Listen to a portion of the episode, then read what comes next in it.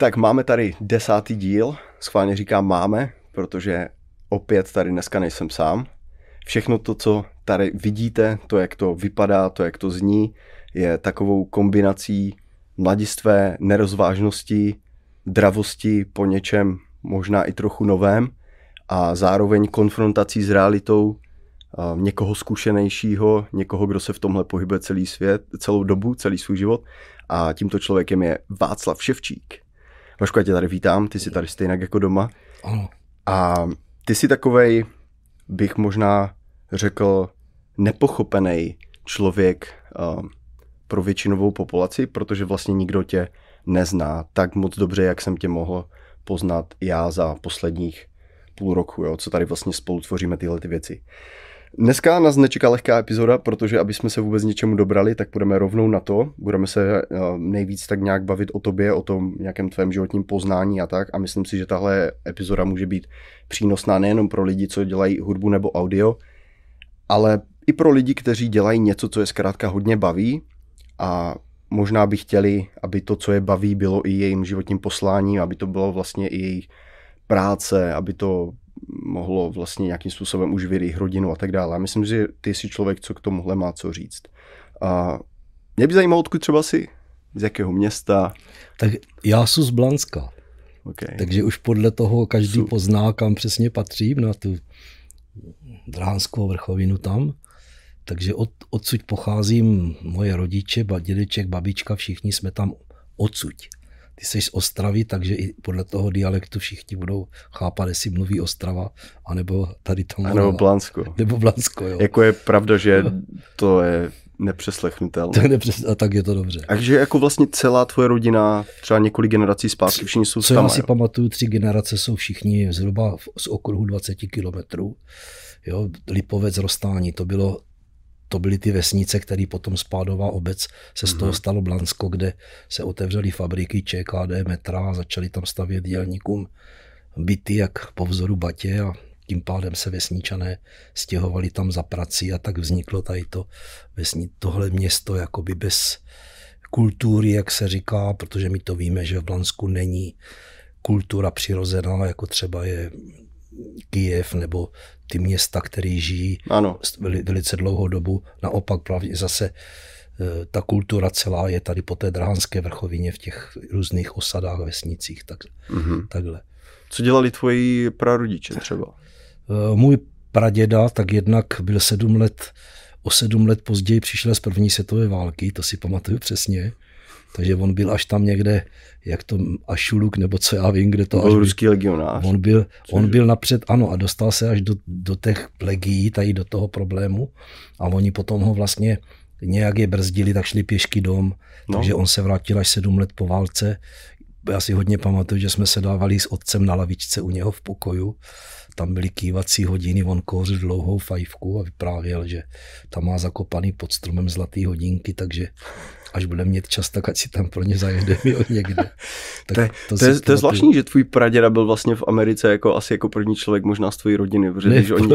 ale celé v Rusku. No ale oni z toho Ruska jeli přes Ameriku zpátky. Oni jeli lodí to, to, a oni to asi Ameriku. ne, člověče, to nevím. Tak museli jet někudy jinudy. No prostě já, já už jsem to skonstatoval mm-hmm. doma, protože nikdo o té historii moc nevěděl a mhm. nechtěli mm-hmm. o tom mluvit. Ale já z tohle pamatuju z těch vyprávění mm-hmm. jako malý synek, mm-hmm. když jsem tam seděl a ty hodiny jsem mu zastavil, ty hompací, tak vždycky to potvoro. Ale z muzikánského života on hrával štrajchací basu tehdy. Mm-hmm. Takže existoval takzvaný štrajch, takže vím, že jeho otce už neznám, ale toho pradědy znám. A pamatuju si, když on se svým synem, což byl můj děda, už na téma muziky měli takový ty výměny názoru. Mladá generace stará, kdy vždycky děda říkal, ty hraješ, to stojí za hovno, jo, tomu se ta basa musíš, když se, to musí celé sál se třepat. To bych chtěl vidět, a co by tady, dneska řekl. Vy tady břeskáte do těch trumpet, tříští to jak tohle a to není žádná muzika. No a v té době byla, vlastně začínala dechovka, takže můj děda byl průkopník dechovky a právě hráli tady ty vejvody Poncarvacek, to bylo to období. A můj otec, to už byla další generace, tak ten už začal hrát tady ty taneční orchestry, který se snažili hrát ty Glenny Millery a tady ty swingy americký a to zase děda mu říkal, te potvoro, co to hraješ za mozeko. To nemá žádnou melodii, vy tam skáčete ten holohlavý hmm. vlach s tou hlavou, já když ho vidím, tak pamatuju si, jak by to lezlo na nervy. Jo. No a to už pak přišla další generace, to jsem byl já.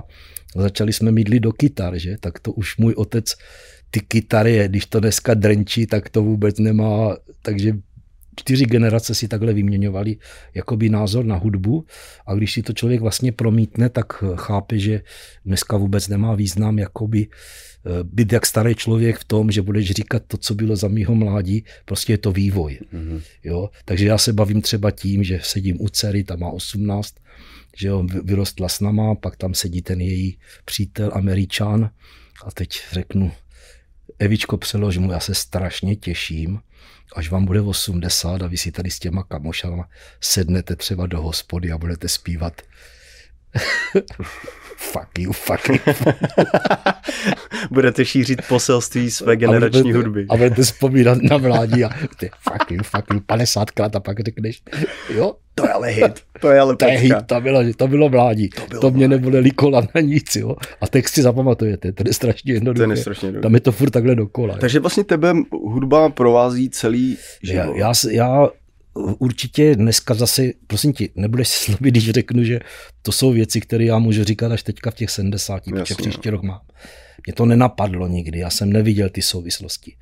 Ono vlastně, když v tobě něco příroda jakoby nastaví a manipulují s tebou lidi, což dneska je úplný standard, každý manipulovat, tak se mnou manipulovala samozřejmě rodiče moji matka. A moje matka, když viděla ten rod těch muzikantů, jak se vždycky vraceli, jak vorovaní psi v úterý ráno, když byli pochovávání base a ostatky. No a oni v pátek odcházeli a babička tam dědovi pucovala límeček, aby byl naškrobené. Všichni šli jak jak na svatbu, jo. Mm-hmm. A vraceli se v úterý, jak když se kocoři potkají a rvou se o nějakou sabičku, mm-hmm. tak byli do šklubaní pošlapaný nástroje a, a v hrozným tvaru. Takže oni v úterý padli doma a čtyři, dva dny čtyřizlivěli. Takže to se takhle přenášelo u muziky, protože ta muzika tehdy, když ten můj děda vyrazil třeba do Rudice hrát, tak on už lezl do regionu rudické kapely. Takže ono to obyčejně končilo tak, že na koncu se porvali, porvali no. všichni muzikanti, šlo o job. To je takzvaně, no. dneska máš gengy ano, v tom městě. To je tak... úplně to samé bylo. Vlastně Takže akorát to bylo, že oni tam, oni tam šli hrát pěšky, tak oni chodili 12 kilometrů s nástrojem a No ze vším. To bylo nejlepší asi být hostista, no, tam, můj, můj děda hrával bariton, jako to je takový ta trumpeta nebo mm-hmm. pokřocená větší, aby mm-hmm. si to představit. A otec taky. Otec pozon vlastně, protože pozon už do jazzové muziky už byl dobré pozon, jo. Takže no a ten basak jako fakt tahal třeba jako Všichni, basu. všichni. Jako v tehdy nebyli žádní. Oni skutečně šli hrát no, pěšky. No, jo, a v zimě normálně nasadili líže a valili na lyžích a, a prostě byli rádi, že mají kšeft. Tak ono se taky nehrávalo jak teď, že ono se hrálo v sobotu nebo byla plesová sezóna, pak byl mhm. půst. Mm. Ale já se vrátím k té otázce, co zně dál. Když potom s tebou někdo manipuluje a ty vlastně jdeš životem, tak vlastně pořád, ať děláš, co děláš, tak tě to pořád někam zhazuje. Ale ty ze začátku nevíš proč. Proč? Jo, to znamená, jako Máti mě vždycky říkala, doufám, že nebudeš muzikant, slib mě to. Já jsem říkal, určitě mami ne, já jsem do 15 let miloval sport, chtěl jsem hrát fotbal za metru, to mě nedovolila. Vždycky řekla fotbalistí chlaščo, tak jsem řekl, tak aspoň košíkovou. No, tak košíkovou můžeš, to, to hrajou inteligentnější lidi, jo. Tak mě dovolila košíkovou za metru. Na kole jsem jezdil, všechno, mě to bavilo. Ale nebavilo mě se učit na harmoniku. Vůbec. Ale to nebylo asi, to bylo učitelem, protože když ta moje učitelka onemocnila, tak já jsem šel tehdy k ředitelovi na záskok a on normálně si takhle na mě podíval a říká, pojď, mám po tebe krásnou skladbu. A dál jde s vlakem o závod. Já jsem okamžitě se do ní zamiloval, já jsem příští terénu měl. Ale když ona mě mydlila těma tuškama po prstech, okay. že to hraju blbě, jo. toto a furt ty etidy a toto a takový jakýsi nezáživný věci, tak to bylo špatné. Já mám z tebe takový vlastně pocit, a ono se to prolíná vlastně vším tím, co ty jsi dělal, že ty si vlastně nejdeš takovou tou cestou, která je nalinkovaná, ale moc rád si z té cesty něco vezmeš, ale potom si vyšlapeš vlastně chodník tak, jak to koresponduje s realitou nebo s proveditelností těch věcí a ty to vlastně všechno dáš dohromady a uděláš produkt, který třeba není tabulkově prostě stoprocentní, ale je, jak bych to řekl, je prostě hratelný, lidem se líbí a je to... No, tady, tady přeskočil jednu strašně jakoby důležitou etapu moju. No, Takže já jsem pořád, mě ta matka zatlačila do toho, že hudba tě ne, neuživí, já jsem to tak bral, byl jsem tak vychovaný a když jsem měl svou kapelu, tak ta priorita bylo to uživit rodinu. Mm-hmm. A když jsem skončil vešku, tak jsem se začal, tu energii jsem dal celou do práce. A vždycky mě, mě fascinovalo, když někdo přišel a řekl, že něco nejde. To bylo pro mě klíčový životním. A já jsem vlastně tehdy na tom prvním pracovišti jako odborný náčelník jsem dal dohromady celý spojení a techniku a tak dále, protože by to bavilo. Mm-hmm. Pak mě poslali do Ruska na půl roku, což jako do Minska. Já na to vzpomínám velice dobře, to byla perfektní škola, tam mě naučili za šest měsíců víc, než jsem se zaučil na šest let na vešce. Takže já, jak to mám pokoru mm-hmm. k těm profesorům, co nás učili, mm-hmm. nebo mhm. ti důstojníci tehdy to byli a tak dále. Jo. A když jsem se vrátil zpátky, tak mě dali do Brna už jakoby na funkci zodpovědnou, to znamená, pojďme říct, velitelskou. A já jsem ve 30 letech měl 600 lidí pod sebou. Mě to fascinovalo, jak když se staneš hlavním bosem 600 lidí, tak mě spadly problémy, které jsem měl dřív jako odborný náčelník. Když jsem potřeboval techniku třeba eh, z Děvína, což bylo u Znojma, vzít, naložit a odvést do Hradce Králové, tak já jsem nemohl přijít a říct tomu náčelníkovi štábu, já bych potřeboval auto, potřebu, ho to nezajímalo. On řekl, ševčík, ty se zbláznil, čajče, my máme proježděný kilometry a ty tady otravuješ nějakou technikou, nějak si to zařídit, jo. No tak když řekl nějak si to zařídit, tak já jsem zavolal vojáčkům a říkám, poborci, řekněte, že vypadla, že nemáte náhradní díl, že vypadl blok tak borci hnedka začali volat šef, šefe. Vypadl nám na děvíně blok, je ohroženo spojení. Ševčík, ty se zbláznil, je ohrožený spojení, sedni na auto a okamžitě tam válí, jo. Říkám, provedu, šup, mně to bylo jedno, že mi to řekli ve čtyři odpoledne. Já jsem tam jel, prostě naložil jsem techniku, teď jsem přijel do Hradce Králové, ji opravit a oni zase, pane, vy jste se zbláznil, my tady máme tolik práce, kde si, co si a tak dál. Tak jsem aha, tam má cesta nevede, tak jsem příště, když jsem toho zíla dostal, ten žrál Eh, na kilometr bral litr benzínu, jo. Tak jsem naložil 20 litrů vína do demižonu, protože na Jižní Moravě to stálo babku. Ano. Já jsem tam zahrál na harmoniku ve sklepě, oni mi nalili víno, já jsem to dal do Hradce, oni než to rozsáčkovali mezi sebe, tak mě natočili celou vetřesku techniky a já jsem se vracel večer, druhý den a měl jsem plného zila absolutně všech postrácených telefonů a ústřelin všeho. Takže u tohle, jsem, u tohle, to mě hrozně to, bavilo. U tohle foku zůstanem, no. protože vlastně ty než si vlastně začal dělat hudbu, jakože si řekl, OK, teďka budu no. fakt se žít jenom hudbou, tak ty si, teď jak jsi to teďka zmínil, ty jsi byl v armádě. Já jsem byl v armádě. A nebyl no. jsi tam jako, jako nějaký vojín, ale byl ne. jsi tam jako důstojník. A ty jsi byl z hodou okolností, to tady řeknu vlastně u té jedné jednotky vzdušná obrana státu jako můj tatík, který mm. to totálně nenáviděl, protože jako v 18 se dělali jiné věci, než je do Ostrachaně na střelby. A, ale akorát, že vy jste v tom Rusku a tak byli, myslím, že o rok a půl nebo o dva mezi od sebe. Ale to nevadí, ale je fakt jako velká, velká halus právě, protože já to znám tohle téma jenom z jeho strany. Takže bylo to zajímavé i vlastně se dozvědět z tebe. Co tě dostalo do armády? Uh, já jsem do armády se dostal proto, že jsem se chtěl vyhnout vojně. Jo? A protože jsem byl ještě mladistvé a myslel jsem si, že v 21 už jsou tak chytré, že všechno umím, tak jsem prostě skočil na lep tomu důstojníkovi, který přišel dělat nábor do armády, protože ten důstojník byl perfektně v klidu, byl to podplukovník, takže už měl kus života za sebou, takže odhaduju, že už mohl mít těch 55 a přišel náborovat na průmyslovku v době, kdy já jsem se mezi maturitníma písemkama oženil a on přišel po té druhé písemné zkoušce jako náborovat do armády. A já jsem do těch škol, do učiliště ne, ale na průmku už jsem šel proto, abych nemusel na vojnu. Jenomže ta, voj, ta průmka utekla tak rychle, že jsem se ani nenadál, protože jsem měl svou kapelu. Dá se říct, mezi čtverkama, pětkama jsem to prolezl, takže jsem dostal maturitu, ale vojna zase byla přede mnou. A já už jsem nechtěl na véšku jít, protože zase moje máti, ty, ty myslíš, že já tě tady budu živit a furt takový toto, tak já už jsem chtěl něco svou rodinu, svůj dům. A teď přišel ten náborčí do té, a to nikdy nezapomenu, jo. Seděl tam a stoupil si před nás a říkal, tak co, na vojnu chcete, někdo nechcete, že? A, A tady jsme seděli a víš, provokatéři, taky ty třídní provokatéři, jako a co tam budeme dělat? A oni říkají, no, tak budete mít po škole bílý pláště, půjdete do výzkumáků, budete ve výzkumácích peníze a budete toto. A říkám, no jo, ale já jsem, já jsem ženaté. No však to je úplně ideální pro tebe, protože hned tak nastoupíš, dostaneš být. A já, já, ale, já ale mám muziku rád, já mám svou kap... Ježíš, tak to vůbec, to my tady potřebujeme, či my tam máme kapely a nástroje a co si řekneš, to ti všechno oni koupí. Říkám, co když se mi na vojně líbit nebude? No tak, hm, tak řekneš, že ti tady nelíbí a předneš na civilní školu a doděláš si to.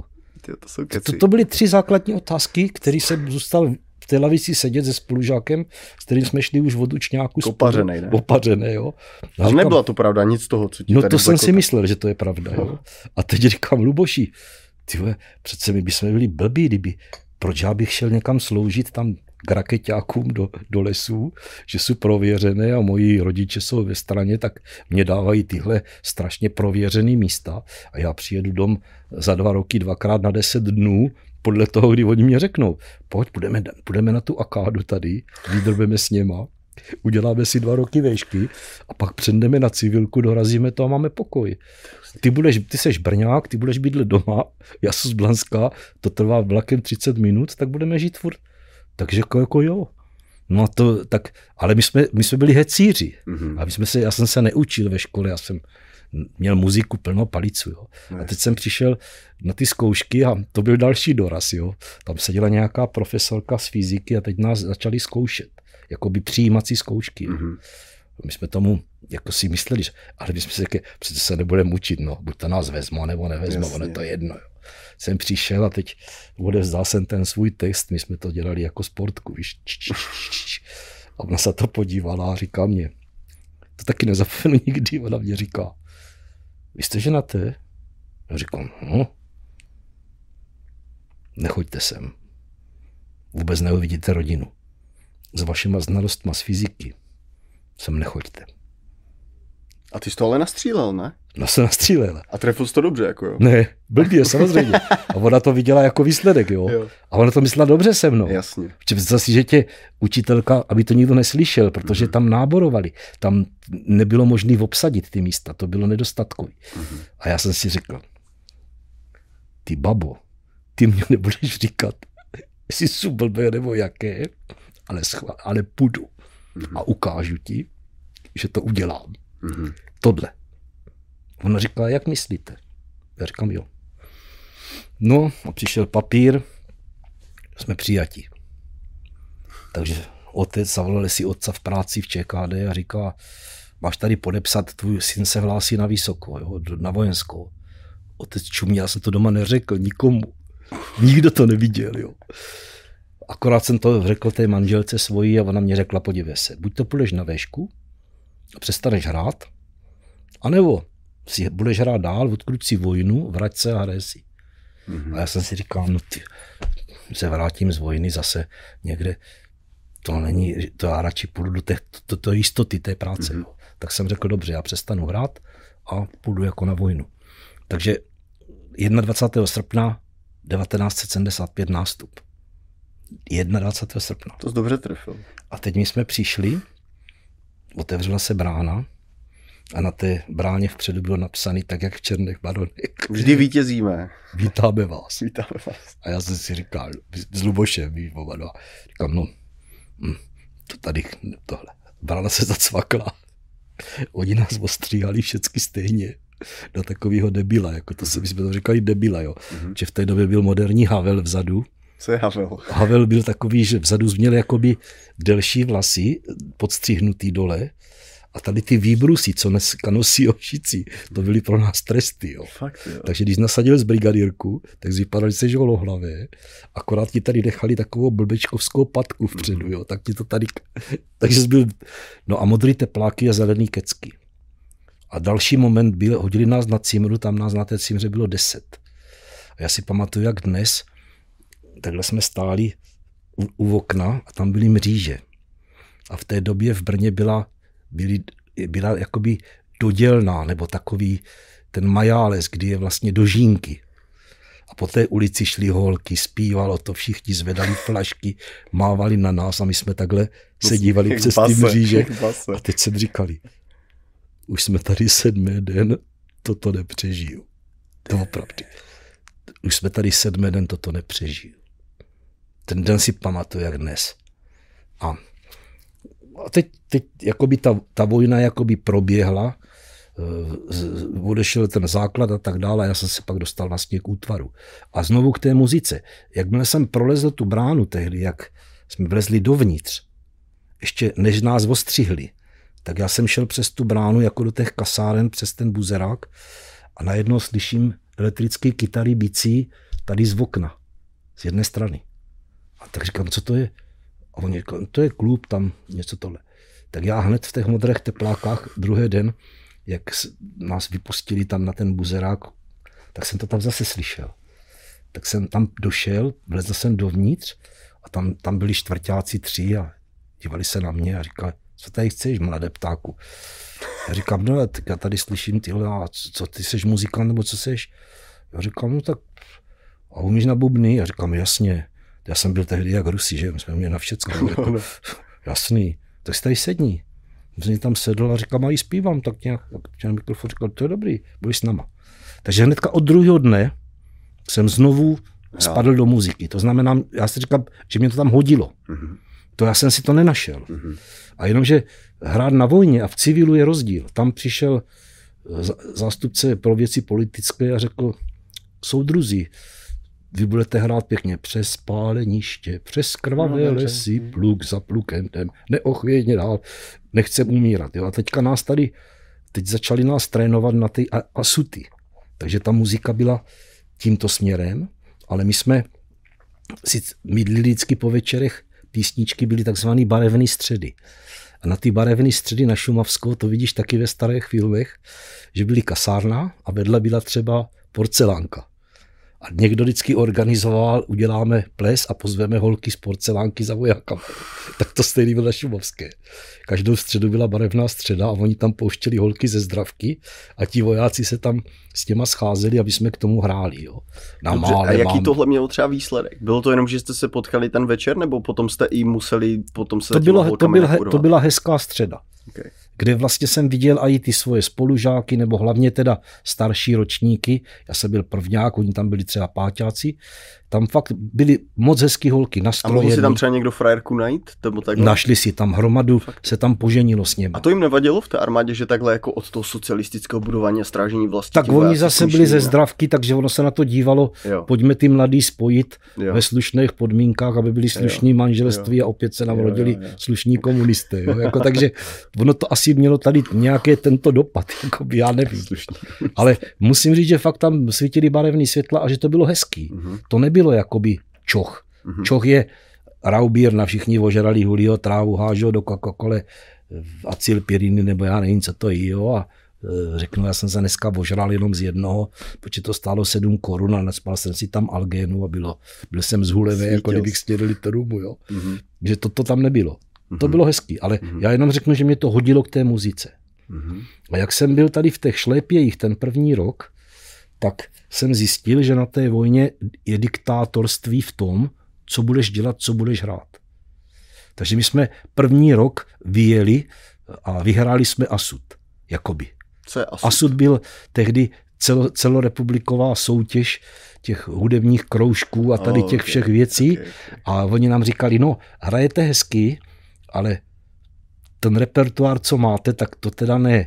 To musíte na příště zlepšit. A tam to překlopili právě tady v to přespáleniště. Mm-hmm. A jak jsme by vyhráli s těma obyčejnýma písničkama, tak začali politici, politici si říkat, kurňa, na to my jsme mohli to já, já, já uplatnit. Ano. A najednou se všichni probudili, říkali, máme tady jakýsi těleso, který vyhrává, tak ještě to vylepšíme politicky.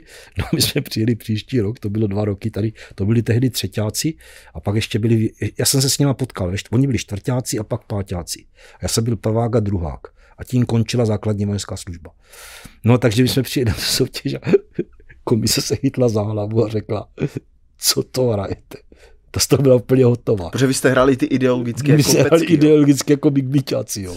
Ale oni fakt ta komise úplně to nechápala a řekla nám, prosím vás, zmizníte odsud. A proč jim to vadilo, když jako, že to Protože moc... tam byli třeba v té komisi ještě rozumní lidi. Jo, okay, A si říkali, tak toto už, toto už jde to až za hranici. Jenomže my jsme se vrátili zpátky a teď oni mě začali, tady ti politici nám začali říkat, vy jste špatně zahráli jo, a oni to hodili na nás. Jo. Takže my jsme zklamali na celé čáře a já jsem si řekl, no tak s váma tady hoši, já už dál podnikat nebudu. Jo. Mhm.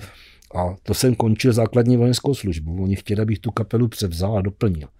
A já jsem už mezi tím měl kamaráda ze Slovenska, Josefa Skokana, byl výborný harmonikář a muzikant ultra a tak dál, tak mu říkám, Josef, poslouchej, eh, v Blánsku je kapela a ona zhání kytaristy a jsem tam kádrová nějaká změna, tempo ČKD, staří muzikanti a pojď tam jezdit se mnou, já budu hrát kytaru a ty budeš hrát basu a do toho někdy dáme harmoniku, tak ten Josef řekl, že jo. No a my jsme ve třetíku, jak už nám skončila služba, tak už jsme měli soboty, neděle volné vycházky, tak jsme tři roky dojížděli do Blanska, ale furt jsem dělal tu véšku. Jenomže v kasárnách ta moja bévalka, že jo, to jsem, mm-hmm. tam to neviděla, že hraju. Mm-hmm. A teď jsem přišel doma, chtěl jsem ve třetíku hrát a ona teda samozřejmě z toho nadšená nebyla, tak to byl doma takový koncert, jo, ale tak já jsem slíbil, že když zahraju, tak i vždycky tu stovku položím na ledníčku, jak to dělával můj otec, tak ta stovka mě otevřela dveře. Jakoby, Kolik byla stovka v té době? Stovka v té době nebyly špatný prachy. Pro představu jenom 1400 měla měsíční veplatu. Okay. Nebo 1100 někteří měli dokonce. Mm-hmm. Jo, mhm. to, to bylo katastrofa. Mm-hmm. Tak, tak to máš jak dneska tři tisíce, nebo prostě kdybys něco jo. takového tam prostě, jako něco si za to ještě koupíš. Takže ale... já jsem začal vlastně s tím Josefem hrát a tam jsem poprvní začal sledovat, co je to vlastně ta muzika pro starý. Mm-hmm. Jo? A teď ano. oni na mě, oni na mě to tady moduluje, jo? a já jako Big Beaták, a, a co, co to je, moduluje? Ježíš Mara, ty nevíš, co to je modulace? Já jsem se poprvé dostal k notám, a začal jsem v hlavě honit, doučovat se, co to je vlastně modulace, transformace, eh, předznamenání, co je to S nástroj a tak dále. Tak po té odborné stránce jsem se mezi těma to starýma chlapama dostal mm-hmm. a pak vlastně jsem začal pro ně jakoby i psat aranže, což já jsem na to nikdy moc nebyl, ale musel jsem znát ty nástroje. Mm-hmm. Takže to jsem přerazil tři roky a teď jsme měli končit školu, já jsem řekl pánové, já už končím, protože já nevím, kam půjdu.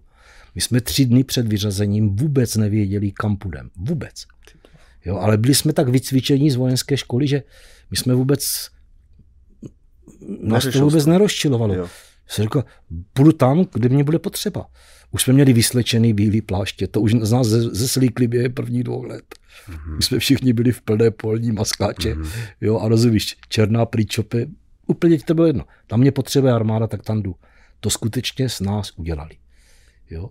Byl to fakt výmaz za těch komárů ta armáda? Nebo pět let na píšťalce od 6 ráno pískne a ve 22 se pískne po druhý a je konec dne. Tak to chápu, tenhle režim. No, Ten je v každé, ale když jsi ale, v tom pět let... Ale politicky, systémově spíš, myslím. Uh, byl to takový jako výmaz? Nic nebo... jiného není. Uh-huh. Nic jiného není, jo.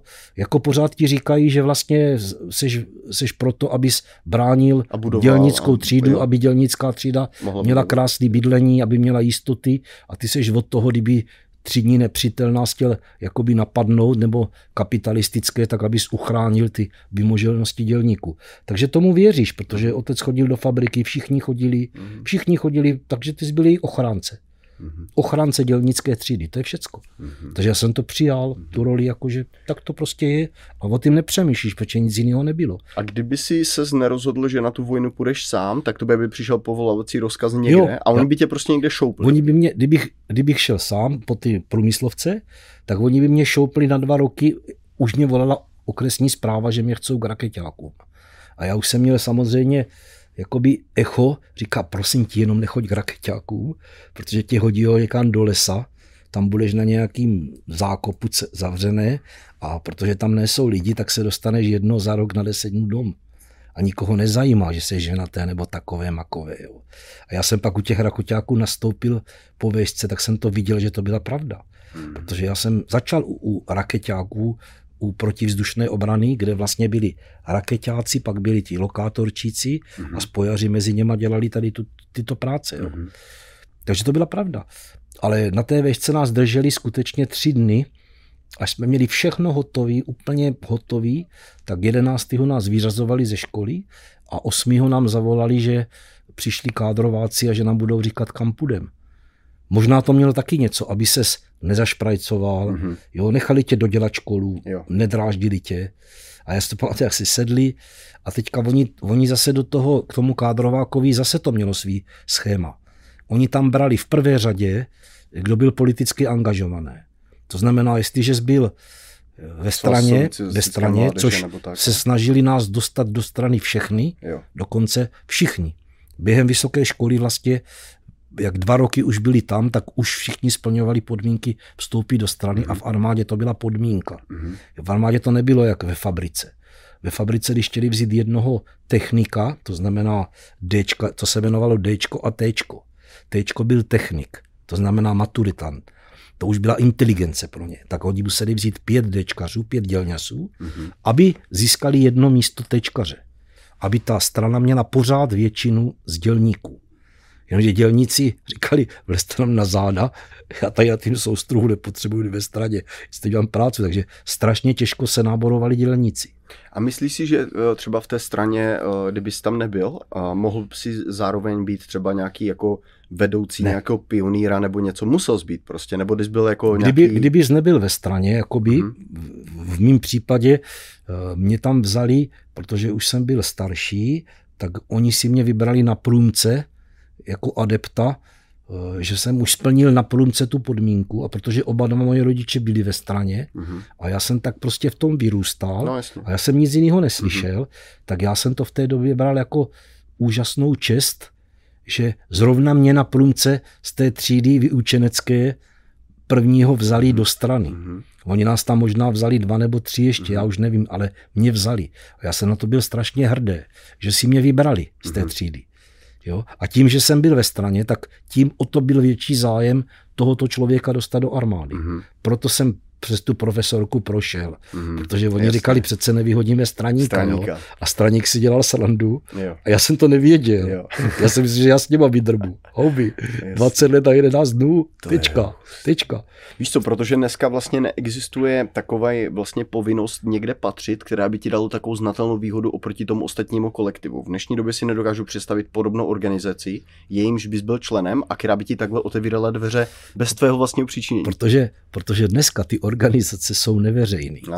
Když se, já ti to řeknu, Přesně, já, jsem vypadl, Přesně. já jsem vypadl z neveřejné organizace, když jsem přišel do jasleských kasáren v Brně a prvně, co bylo, tak mě ten můj vorok starší nadřízené pořád říká, aha, ty hraješ harmoniku a tak, tak auto, harmoniku a jedem.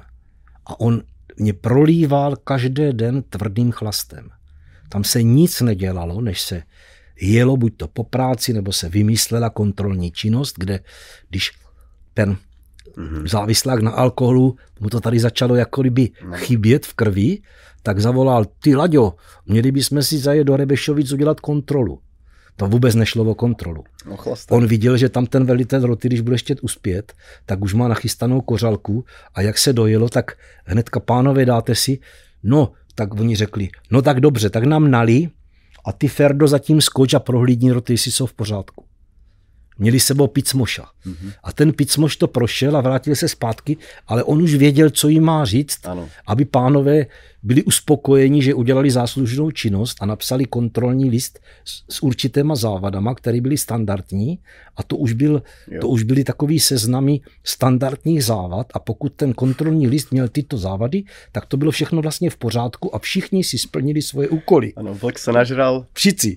Ale neexistovalo, aby zvodil z kontroly a napsal, že byli bez závad. Hmm. To tě to tě sílí jak nahýho psa, jo. že jsi to podcenil a že to není možný, takže... To Takže jenom řekl, že žárovka praskla, nebo ne. prostě... No prostě jo. to byly standardní, standardní závady. Jo. Takže to vlastně bylo to, co, když se zeptal na to, že KSČ bylo veřejný, komunistická mm. strana, ale pak byli neveřejný. Mm. A já jsem jako byl zvyklý poslouchat v armádě, to tě naučí oni.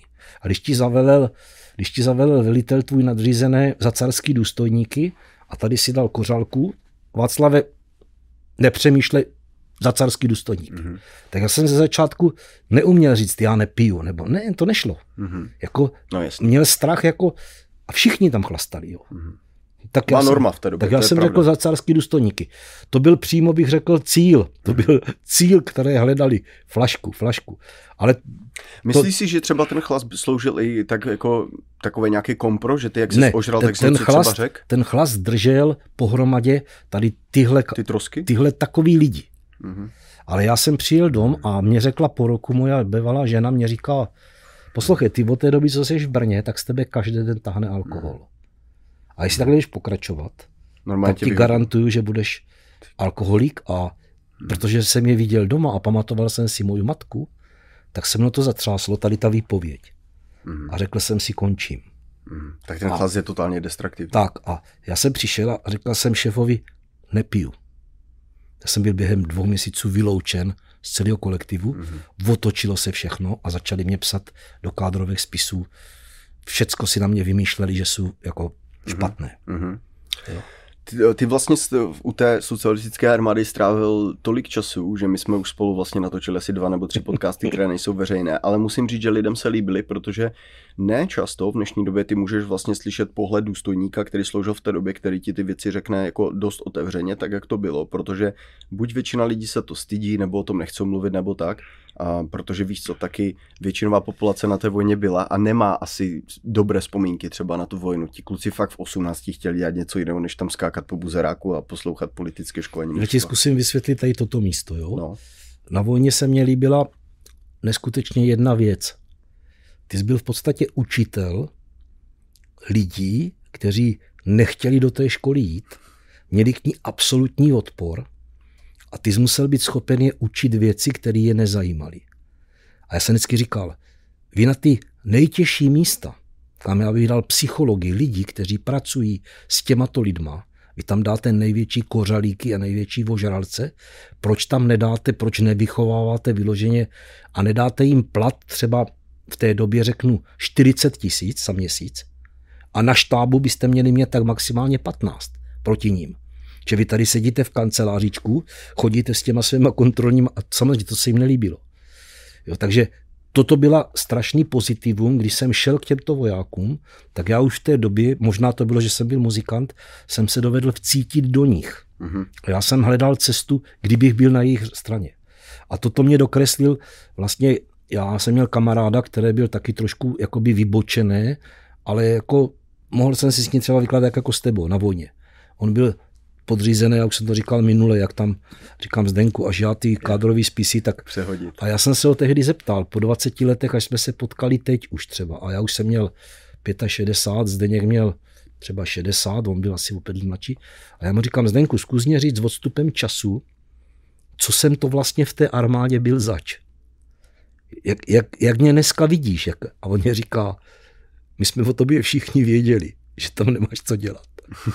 A to skončilo. Celá věta. A to si myslím, že je přesně výstižný, že já jsem tam šel proto, nebo jsem tím musel projít, abych se něco naučil do toho života potom. To je pravda. A já už jsem věděl, že existuje, já jsem tomu říkal energie, já jsem neviděl, co to je. Já jsem tehdy si to nazýval, že existuje energie. Energie znamená, že si něco řekneš a že to uděláš dáš do toho veškerou svoji energii. Takže na tomhle principu už jsem se choval už možná i jako ten 15-letý kapelník, ale nebyl jsem si toho vědom. Mm-hmm. A v té době, jak jsem vždycky řekl, pro mě byla výzva, když někdo přišel a řekl, že něco nejde. Takže dneska můžu říct znovu, pro mě, když někdo řekl, že něco nejde, tak to, to, to bylo to, co mě bavilo. Mm-hmm. A tehdy si pamatuju, že jako ten podplukovník Lukeš, soudruzi, ti vojáci nám dneska nechodí na rozcvičky, co s tím uděláme, já jim vždycky tam ráno tam na ně vletím a oni mě posílají někam, rozumíš? A teď byl úplně z toho nešťastný, ale on měl těch 55. A já se říkám, no tak toto teda půjde. Mm-hmm. A teď jsem zapřemýšlel, jak to se mnou dělal kapitán Matějka na škole. Oni mě po měsíce udělali zástupcem velitele čety a já jsem ty rozcvičky musel, já jsem za ně zodpovídal. Vedl jsem je jako zastupce. A on tam nikdy nebyl, A my jsme měli z toho takový bobky, všechno to fungovalo, tak já jsem si Matějky, a Matějka se zrovna stál partnerem našeho útvaru, potom oni takový šikovní lidi z armády vyhodili, takže on byl první, který vyletěl, víš. Mm-hmm. A já mu říkám, Josef, poslouchej, ty seš teď tady patron za tohle. Prosím tě, co jsi s náma dělal, že my jsme, my jsme ráno jakoby byli takový podělaní a dělali jsme to, co máme. A, netrof. a on říká, to je jednoduchý. Musíš udělat systém, aby se lidi báli z něho třeba vykročit nohu do boku nebo něco. Ano. Jakmile jednak 90% těch lidí to neudělá, protože se bojí. A druhá věc, když to někdo udělá, tak je vidět. A pak stačilo přijít jednou za měsíc a říct, ševčík, pojď sem. To by tam vybočil ten, nikam nepůjdeš sobota neděla. Ne mu, co vykročil. Tobě. Tobě. Tobě. A tak, jsem to, tak já jsem si na to vzpomněl, Matějka byl, mě to vysvětlil, já jsem si zavolal tři záložáky, co tam byli a to byli náměstek s kuřimi, 4 tisíce lidí pod sebou, šéf e, ve Znojmě nějakého muzea mm-hmm. a ještě jeden takový. Mm-hmm. Tak jsem, oni říkali, to je jednoduchý, se, tady uděláme mapu, uděláme toto, tak jsme sedli a rozpracovali jsme tyhle soubory. To se jmenovalo soubory ranního cvičení. Mm-hmm. A každý ten soubor měl za úkol, vlastně ty jako sportovec to znáš. Protože cílem týdenního cvičení je všechny svaly, aby se posílili, správně se posílili, aby se prodloužila vytrvalost, aby se siloví a tak dále. Takže to byl soubor. Tak já jsem rozpracoval tyhle soubory s něma Udělal jsem přesně to, co Matějka s Tama, co dělá první četa, druhá četa, třetí, tam jsem měl devět čet a ráno 300 vojáků nastupovalo jakoby na cvičení a to muselo běhat jak hodinky. Takže teďka byla, teoreticky jsme to vypracovali, to bylo dobrý, ale co byla další problém, že, což bys by to nevěřil, na rotách byly nefunkční záchody. A těch Tři, socialistické armádě? Tři, no protože oni je rozbíjeli vojáci. protože oni se vymlouvali na to, že šéfe, no tak oni, přece se, můžu se vysrat, ne? A teď zkus mu říct tomu vojáčkovi, jak on sedí na záchodě ráno a ty se ptáš, jak to, že nejste na rozsvičce. A on ti řekne přes ty dveře. Přece se neposeru. Jo, tak, a tak dobře, no tak já teda půjdu, ale víš, jak to je trapný? Jo. Tak já si říkám, aha, co s tím? Jenomže my jsme byli v Rusku na těch střelbách a ti ašlucáci, nebo co to tam bylo, oni měli pro ty mongolce záchody, že tam byly veřejné záchody bez dveří. Mm-hmm. A když tam do těch záchodů chtěli jít, tak to byla, já to nechápu, co to bylo zač. To byla dlouhá řada, ano. ne v kasářách, ale v civilu. A tam normálně z těch, z těch záchodů seděl borec a takhle se na tebe díval těma šikmema očíma. Naproti seděl další tak ty jsi musel vyhledat, která budka je volná, tam si sedl. A to ze začátku dělalo všem nám problémy, že se nám tam ani, ani to nešlo. Mm-hmm. Tak já jsem si říkal, aha, tak vy se skováte za dveře, tam si čtete noviny, mm-hmm. tak já vám to zpříjemním. Tak jsem si zavolal udržbáře a říkám, ty, všechny dveře od záchodu pryč. Ty A teď, to je taky zajímavá historka, jo. Teď oni přišli, samozřejmě, který ten to udělal a tak dále. A ty jsi jenom přišel a tam už nemohli číst noviny. Jo. Mm-hmm. Už je to tam ani nebavilo. Ano. Takže odstranil jsem tenhle problém. Já jsem nikdy nedával tresty. Mm-hmm. Já, jsem se, já jsem to bral za potupu sebe samotného, že vezmu základní řád a trestám vás sedmi dny po službě. Mně to připadlo, že to je neschopnost. Mm-hmm. Já jsem vždycky říkal, hele, klidně se mnou hrajte hru ale počítejte, že já budu hrát i s váma. Tak jak baví vás se mnou hrát hru, ale ten, kdo vyhraje, tak se nesmí zlobit na toho, a ten, co prohrál, tak se nebude zlobit na toho, kdo vyhrál. Jste pro? Ale já vám říkám dopředu, ode mě nedostanete trest. Ze základního řádu. Jdeme hrát hru, já mám pro vás činnost. A bude to vyměňovat. No tak to se udělalo a teď tenhle zemaník přišel a Říká, no neříkej mě, že jsi to... Říká, jestli ty vojáci budou dělat to, co ty říkáš, tak já tady zežeru to kolo od zila. Rozumíš? Tak říkám, Zdenku, dojeď ve čtyři ráno, aby nás neviděl nikdo, sedneme si k sobě do kanc, ke mně do kanclu, tam si dáme tohle a dívej se. A teď jsem říkal, tak, teď je 6 hodin, teď je 6 hodin 8 minut a začnou všichni vybíhat. Oni normálně těch 300 lidí začalo vybíhat. Teďka budou kroužit a teď se tady rozprostřou a budou, to bylo jak Spartakiáda. A zmizeli zase zpátky v útrobách kasáren. A nikdo se neschoval na záchodě už? Nešlo nikam. Ne, ale ani, ani na tom, na tom buzerplace. Samozřejmě, ono to vyžadovalo další věc. Jo. Samozřejmě oni řekli, my nevíme, co se dělá při souborech. No tak to bylo zase, aha, oni neví to, jak je to naučit. Učit se to nechcou, musíme myslet nějakou filignu, jak je to naučit. Říkám, no, oni se nebudou chtět vydrbat, tak, tak já s nimi taky vydrbu, že jo, to je ta hra. Tak říkám, zavolal jsem si vedoucí hradních cvičení, to byli proškolení, z každé čety byl jeden vedoucí proškolen a oni měli vždycky každý týden takovou jako kdyby odbornou k tomuhle. Říkám, pánové, tak, tak, tak, rozumíte tomu? A oni, a, a, a. Říkám, hm. Tak napsali, že tomu nerozumí. Tak jako já, když jsem se hlásil na věšku. Ale s tím jsem počítal, jo. To bylo zbytečné je učit, protože oni nechtěli. Ale já se potřeboval od nich dostat, že jsou blbí. A oni zase v nich chtěli ukázat, že jsou blbí, takže nemůžou dělat to, co se má. A já jsem říkal, no tak ošové, tak tyhle výsledky teda, myslím si, že třetí světová válka by dopadla velice špatně, a jako to bychom si dělnické třídě nezdůvodnili, že takto se připravujeme. Takže já to dám vašim velitelům rod, abyste k tomu našli nějakou nápravu. Mm-hmm. A vzal jsem tyhle papíry a zapomněl jsem na stole zkušební otázky. Mm, a řík, zapomněl. Zapomněl, jo. A říkám, přijdu za týden a věřím, že to s váma velitelé rod vyřeší tak kladně a budete to umět, jo. No tak jo, tak jsem se zvedl, odešel a teď hodí debil, tady nechal otázky, tak si je všichni popsali odpovědi, víš. Mm-hmm. A za týden jsem přišel a teď to víš, oni seděli všichni vítězové, jeli vydrvem se ževčíkem, tak napsali, že už měli otázky napsali dopředu, ty samý, jo, jo. to byly odpovědi. Jasně.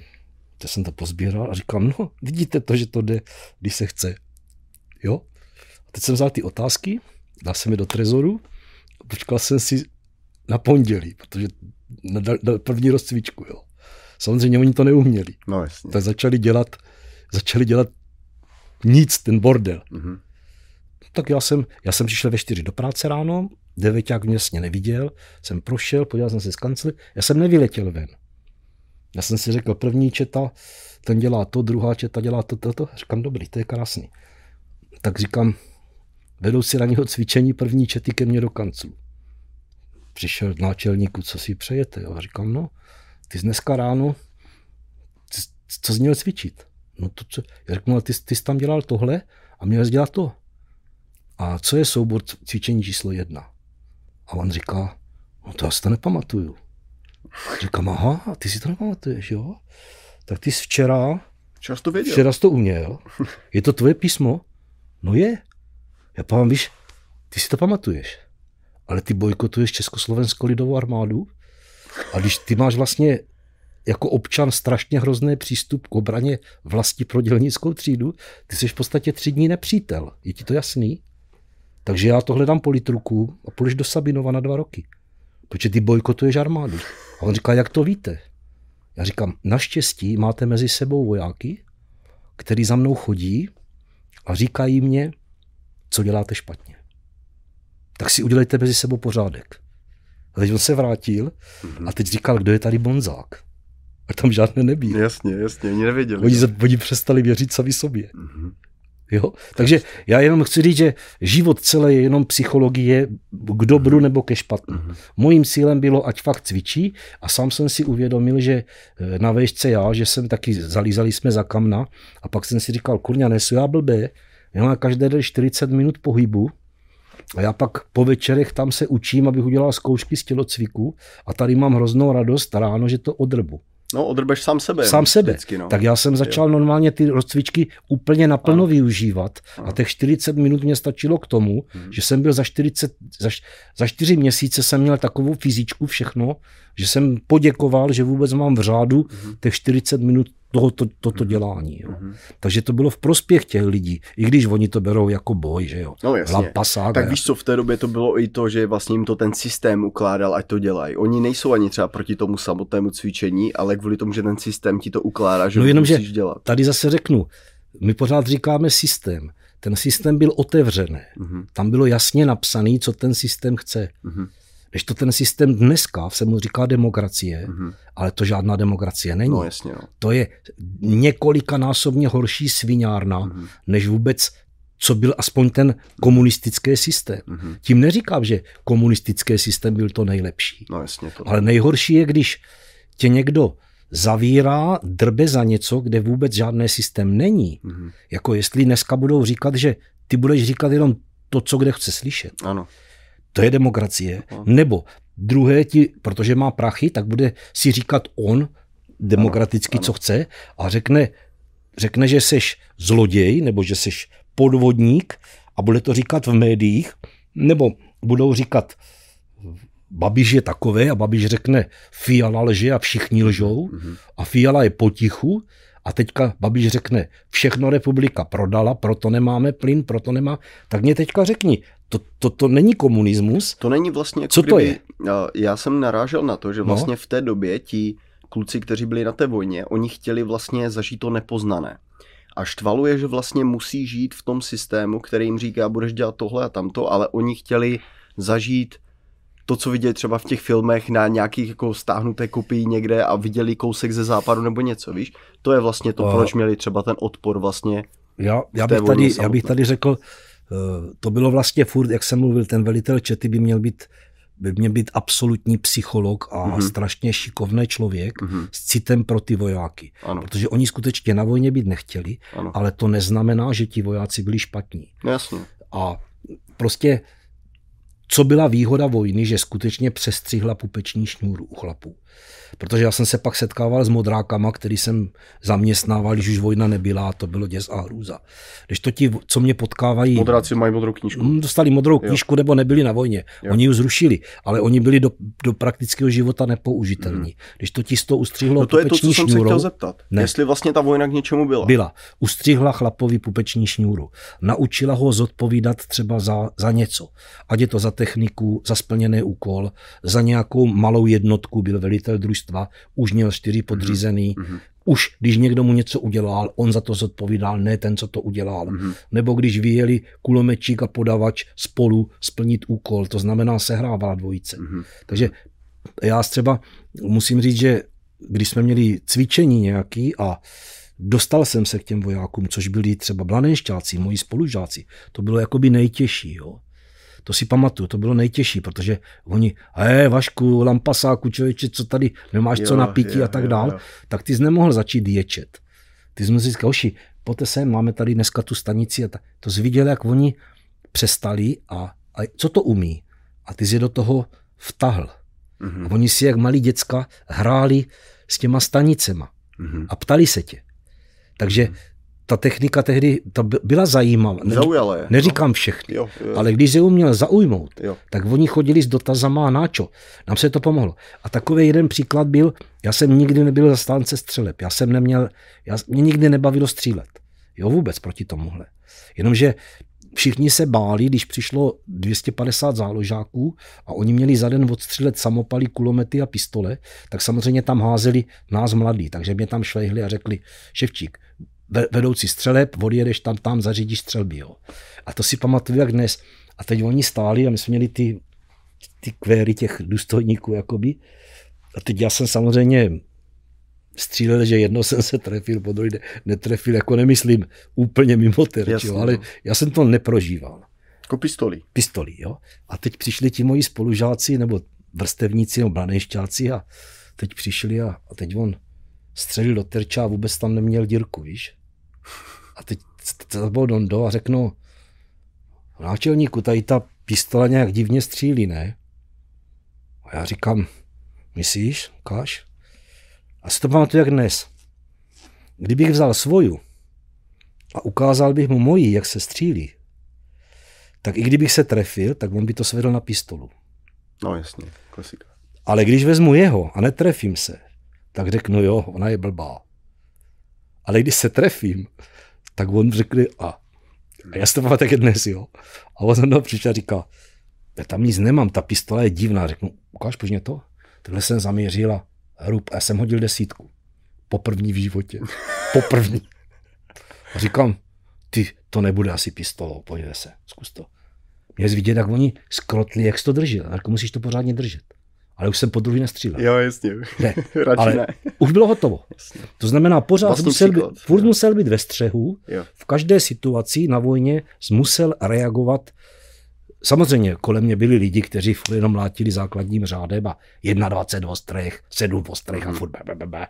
Ševčík, ty seš, ty seš takové alchymista, ty vůbec neseš voják, vždycky náčelník štábu naměřoval, jo. Mhm. Ty všeho dosahuješ, jako si, jak on to říkal nějakým, to je, to je jedno.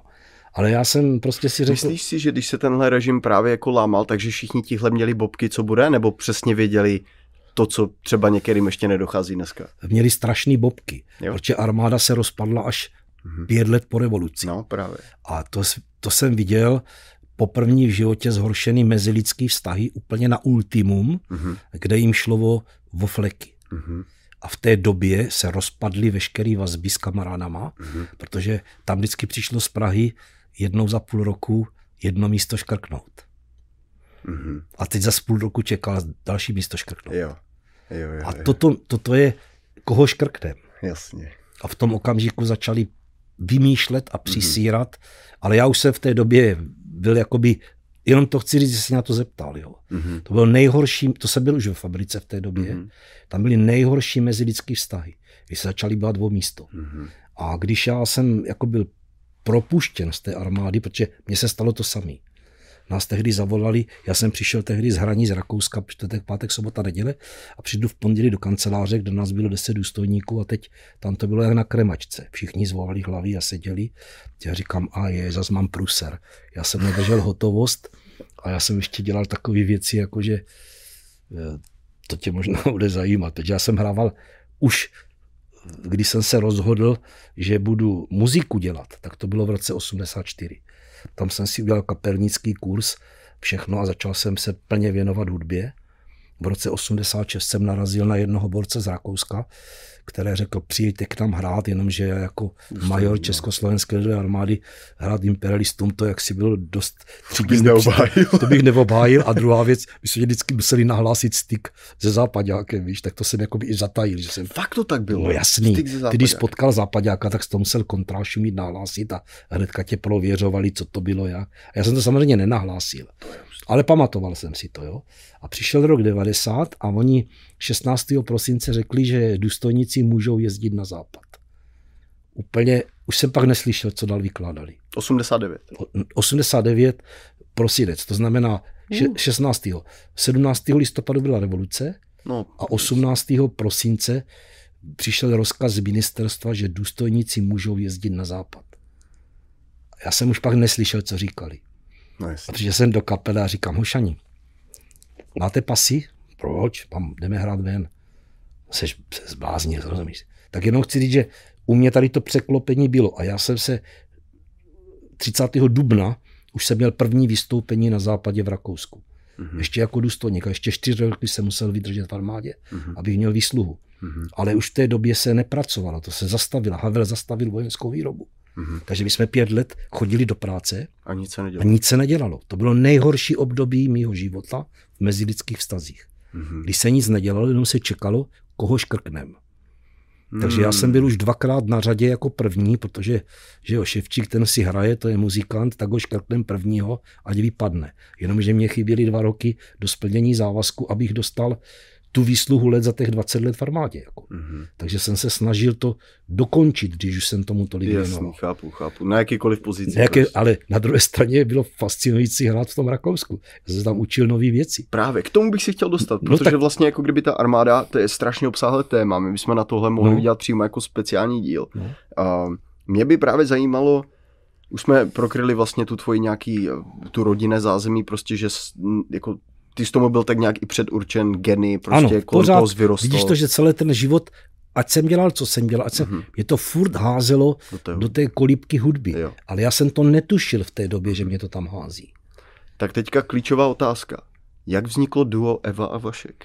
No, to vzniklo úplně zase tady v tom samém režimu a systému, Mhm. kdy vlastně my jsme hráli někdy mm, v lednu v JZD v Rajci, kdy v tom jezede byl vždycky takzvaná dodělná. Jo? To, se, to jezeďáci si dělali zabíjačky, tlačenky a rozdávali si ty ostatky, co jim zbyly za jo. rok, tak oni si rozdávali prasata, ta, samozřejmě tam bylo vždycky plno, protože to byly zájmové hry, protože tam jídlo přetíkalo, pití přetýkalo, prachy, prostě dodělat pra, prachy, prachy se platili ne ze vstupného, ale jo. jezeďáci na to měli peníze.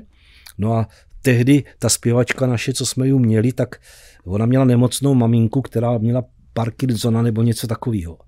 A ona třeba poslední dva měsíce mě třeba zavolala 10 minut před odjezdem, říká, Vašku, já nemůžu dneska jít hrát, mamince se udělalo zle a já s ní musím zůstat doma, protože žili spolu sami. Mm-hmm. Tak, tak já jsem tehdy na tu dodělnou doradce říkal, no tak dobře. Já jsem to respektoval, jo, ale bylo to takový zvláštní. Já jsem teda ještě měl jeden systém, že zpěvačka nesmí umět víc jak 10 písniček, protože ona vždycky ohrožovala kapelu. Jo. Takže maximálně 10. A když nepřišla... Jak ohrožoval kapelu? No, protože zpěvačky, když se usadili v kapele, tak hnedka se chtěli vdávat jo. a prostě hnedka začali a ta kapela byla v ohrožení, pokud by na ní stál celý repec. Jo, okay. Protože ona byla nečitelná zpěvačka. Chlapi byli čitelní, ti, ti byli rádi, že v pátek zdrhnou z domu a vrátí se manželka dají po té stovce je klid, ale zpěvačka ne, zpěvačka byla zvláštní tohle. A tak já už jsem zpěvačkám nedovolil více jak 10 skladeb. No a tehdy jsme přijeli do toho rajce a teď jsme hráli, jenomže eh, maminka od Evy byla takové jakoby ekonom Fiškus, ona tam seděla na nějakým tom oddělení, platila skulpturu a přišla za náma a říká, té večeře říká, ale my jsme měli smlouvu, že budete mít kapelu ze zpěvačkou a vy tady zpěvačku nemáte, že? A já hnedka samozřejmě maníry, jak když jsem šel na vešku, říkám, no bez zpěvačky je to lepší, my jsme si jako říkali, že tady pro tohle prostředí. A ona říká, no to teda není lepší. A mě vydusila, jo, jako kapelníka, že jsem vlastně, a teď říkám, no tak, a ona říká, no já mám doma dceru a ona dělá konzervatoř. A já jsem si furt přál mít vzdělaný muzikanty. Mm-hmm. A jak jsem uslyšel zpěvačku, která dělá konzervu, tak jsem věděl, že skutečně to bude člověk, který umí noty, umí tyhle věci, je v té muzice, šel to pro něco dělat, tak říkám, a ona by s náma šla zpívat. Já se jí zeptám, to bylo v pátek, jo. A v sobotu jsme teda k ním přijeli a Eva zeběhla po schodech a řekla, že by s náma šla. Fakt je. No, tak teďka byl ten nábor Evy, jo, tak jsme se to prohlídli, já jsem se jí zeptal, jak to, ona vzpomíná, říkám, co máš ráda za zpěvačku, co má, a ona mě, říkám, no tak proč se ptáš? Já říkám, protože za půl roku vůbec nebudeš vidět, co máš ráda. Já jsem to chtěl vědět hned v tom momentu, tak první. Mm-hmm. Říkám, tak jdeš tam? Jako, tak, no, tak jde, dobře, dobře, tak mi jdem a a ona říká, to si mě ani neposlechnete. Já jsem vůbec neměl potřebu přeskušovat zpěvačku z konzervatoře. To, to, představ si, že já jako amatér, hudebník no a budu přeskušovat zpěvačku z konzervatoře, kde se dostali jenom tři z celé republiky do ročníku. To bylo těžce výběrový a ona byla ve čtvrtáku. Tak já jsem si měl sednout a říct, ty jsi divná, ne, ne já jsem byl, byl rád a ona, no tak nám teda něco zaspíve, no. Tak ona si sedla ke klavíru, zaspívala tam něco, letěla holubička někam a říkám, jo, to je výborný, to se nám líbí, tady máš noty a v úterý je zkouška, no. A ona zapichla školu a tedy přišla na zkoušku a uměla všech osm písniček, jo. Mm-hmm. Takže tam byl první ten moment, kdy narazila na to, že já jsem se jí tam zeptal, proč tak zpívá, ať mě řekne, ať mě zaspívá jako Eva. A ona mě říká, ale já vůbec nevím jako Eva, jak zpívám. Mm-hmm. Já zpívám tak, jak chcou profesoři, ale já říkám, ale já nechci, aby zpívala, jak chcou profesoři.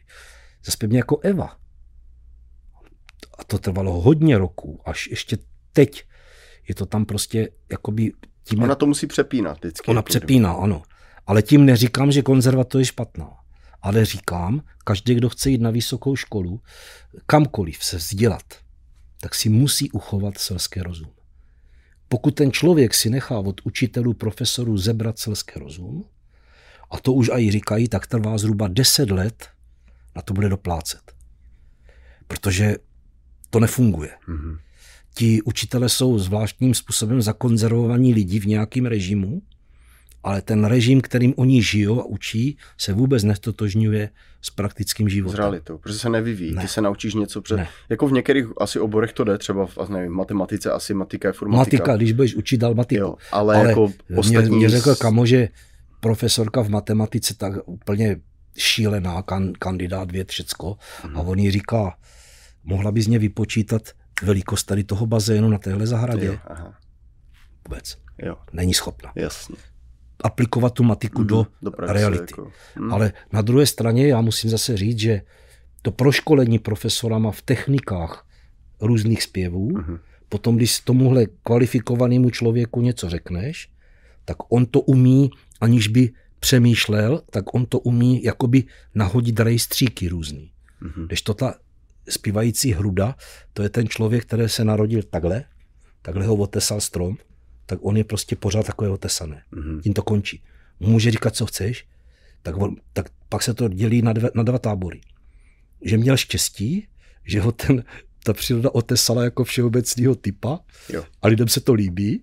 A nebo, ty, ne? A ne, to jsem já. A ne, já, se, já se moc nelíbím ale moc lidi neseru. Já mám ještě jiné úkoly. Jo? A druhá, že tě otesal tak, že se nikomu nelíbíš. Tak jsi zvablb. Mm-hmm. Jo? A pak zase, to už jdeme do větších detailů, jako když chceš o něčem říct, že je to dobrý, což ty sprožil se mnou, když jsme začali dělat zvukové sejmutí hlasu a tak dál, tak se vždycky říkal, nic ne, neuděláš bez toho, že to s něčím musíš srovnat. Mm-hmm. Jo? A aby si lidi uvědomili, jak, jaké má Eva hlas, tak oni musí slyšet, jak vypadá blbý hlas. A když ty dáš vedle blbýho hlasu středně úspěšný hlas, tak on je vždycky nejlepší. To znamená, mým úkolem bylo vlastně vytvářet těm posluchačům představu, jak vypadá tady ta otesaná hruda a jak vypadá ten hlas toho člověka, kterého má nějaké. Ale 33 let spolu zpíváme a musím říct, že Eva mě popotahla tím vzděláním, že jsem ty nešvary, který jsem měl jako ta hruda, tak já jsem mu poslouchal a přizpůsoboval jsem se jí, ale ona se zase přizpůsobovala mě. Mm-hmm. Takže já jsem ji vtáhl do hrudovitého systému a my jsme se někde v půlky cesty potkali a vytvořilo se z nás to, že nám ještě ty hlasy se spojují. Což málo komu se spojují hlasy. To už je další zase záležitost. Mm-hmm. Znamená frekvenčně nebo barevně a tak dále. Mm-hmm. Takže to je vlastně úplně podobné, jak když se děláme podcasty teď, tak je to zase úplně to samé. Mm-hmm. Když chceš vědět, eh, je, proto jsem ti říkal, já nemůžu nastavit na podcastech zvuk u člověka, který ho neznám. Mm-hmm. Protože já nemůžu vědět, jestli to je špatně sejmutý, anebo on má v hlase chybu, mm-hmm. jo, a proto říkám, vem Evu mm-hmm. a uděláme podcast s Evou, protože její hlas já mám za 33 roků v uchu. To je ten etalon. Prostě. To je ten etalon. A jestliže vidím, že ta, nebo slyším, že ta Eva je taková, jaká je, tak musím říct, už to dál nejde. Jo. Ale pak slyším třeba člověka venku a teď on něco řekne a já řeknu, to je nádherný hlas. Ale to je jeho. Mm-hmm. To je jeho. Ty nemáš jak porovnat. No, tak ho dáš sem. A pak řekneš, jak ty naše podcasty zní. Mm-hmm. No tak jednoduše, pust si nějaký podcast, který miluješ a zase ti nejlepší a přepínej si to. Mm-hmm. V okamžiku, když budeš vědět, že o, oni zní lepší, tak máš perfektní za, možnost, máš se kam vylepšovat. Ano. Ale když budeš stejný jak ten nejlepší, tak už tam dosáhl. Ale to taky nekončíš. Jasně. Ty máš možnost se vzdalovat. Takže ta cesta nikdy nekončí. Tady nekončí nic. Nic. Já jsem, a nic nikdy nekončí. Čím, Přesně. Čím víc vždycky, jak nad tím přemýšlím, tak mě něco napadne. Říkám si, tyjo, to je úplně jako neprobadaná ulička, která mě nikdy nenapadla. Jo. Auto zvuku a, a i toho videa je prakticky nekončící. A ty si někdy musíš říct prostě jako dost pro teď, teď to stačí. A teď se musím věnovat za něčemu jako jinému, co je třeba i důležitější než tady toto, protože se pořád můžeš šperkovat jednu věc, ale nikdy bys nic neudělal. Ne, ne, Kdybys jenom něco jako, jako vylepšoval, ale nikdy bys to Nic nedělal. Nikdy bys neskončil. No nikdy bys ani nenatáčel, protože každý den bys jenom něco vylepšoval mm-hmm. a vlastně nikdy bys nezačal natáčet, protože to natáčení tě jako... Všechno. Takže vy vlastně s tou Evou jste se dostali jenom díky tomu, že vám vlastně vypadla zpěvačka stejného jména A, Eva o, úplně... Já tomu říkám osud, nebo ano. že nic není náhoda. Ano, ano. Ani to, že my tady spolu ano, sedíme, to, taky není náhoda. To vůbec, jo? to vůbec není náhoda, protože ty senka šel, ty senka tady zvezl sedm kompliců kolem sebe, v takém, dovezl je sem. Ale v takovém prostředí, ještě v takové dědině na Floridě, prostě no. chápeš, že se potkám kam. No ne, ale vem si ten proces, kdy ty senka zjel s tím, tady chci bydlet ano. a beru si sebou komplice uh-huh. a on tady bude taky. Uh-huh. A ty se sebou vzal na sedm uh-huh. dní nebo na deset, já nevím, uh-huh. a oni se všichni vykašlali na to, proč tady jsou. Uh-huh. Jako řeknu, honili babi nebo chlast, anebo babi honili je a oni vůbec nezavadili o odbornou. Mm-hmm. A ty, když odsud odjížděl, tak si tě pamatuju, že byl úplně zklamaný. Mm-hmm. Ty jsi říkal, já tady tyhle lidi sem tahat nemůžu. Mm-hmm. Ty jsi tady byl proto s něma. Musíš jít sám. No. Abys viděl mě, mm-hmm. abys viděl je mm-hmm. a udělal si to srovnání. Mm-hmm. Abys poslechl Eva, když zpívám s Evou, tak tady slyší Vaška, tady slyší jo. Evu. Jo. Takže ty si pořád srovnáváš. Mm-hmm. A všichni ti filozofové říkají, dívej se za lidi dozadu. Mm-hmm ty slova, které tady říkáme ze předu, uh-huh. to jsou jenom keci. Uh-huh. To jsou keci, to slovo ne, neznačí nic. Uh-huh. A mně se teďka líbilo poslední, tak jsem tam četl a zrovna ten procházka. Ano. To je přesně ta ukázka. Ty to umíš určitě lepší říct. Už za sebou mám první set z očí do očí. Zkus, zkus o tom něco řekni. Uh, no dívej se, tohle se dá rozebrat na strašně spoustu no, ale různých jako zkus, témat. Jo. Zkus to tady v tom. Ale pro toho, pro toho fightera nebo pro toho zápasníka, když no. oni se postaví vedle sebe, tak to je tak vlastně vypjatý moment, protože oni poprvé vidí vlastně toho člověka a oni i z toho dokážou připravit, eh, vyčíst, jak je připravený, jak si věří. Ten pohled je vlastně úplně všechno. A já ti můžu říct, že někteří fighteři už prohrajou tam. Buď prohrajou tím, ale že Procházka jsou... to řekl. Procházka to řekl, já vyhraju. No jasně. On se podíval on, do očí. On říkal, že on to vlastně uvidí, on to má načteno, ale hlavně těma zkušenostma, co on prostě už v životě má, on když se na to podívá, tak on toho člověka dokáže přečíst, protože už tu historii nějakou má, ale musí mít to srovnání. Kdyby tam přišel a nikdy s nikým nezápasil a vidí to, no tak ani, za prvé by asi ani nepoznal, co v těch očích je, za druhé by možná se trošku víc rozklepal, ale jako za třetí to srovnání je to, co určuje vlastně ten výsledek samotný. Přesně jak říkal u toho podcastu, u toho všeho. Ty pokud máš srovnání něčeho, tak to jde. A jako tady tenhle Sterdam, já upřímně nevím, já pokud bych věděl, že budu zápasit s tímhle frérem a neměl bych za sebou žádnou zápasnickou historii, jakože nemám, tak asi bych se tam rozklepal jako dost, protože... No a tady ti, a právě chci říct, že to souvisí, protože no. všimni si, jak knihy, neverbální řeč no. a jak všichni říkají, můžeš mluvit, co chceš, rozhodující o tom, jestli budeš přijat nebo ne, je prvních 10 sekund. Mm-hmm. Pohled z očí do očí. Mm-hmm. A oni nic neřekli, ani jedno slovo. A já jsem to řekl i Evě. Já povídám, mě nic neříkve. Mě všecko řekneš očima, mm-hmm. když budeš štít. Ale mě to taky nezapřeš. Mm-hmm. Kdo umí kdo umí, ví, že oči jsou největší studnice pravdy, tak nepotřebuje slyšet žádný žvásty. Pohled do duše, no.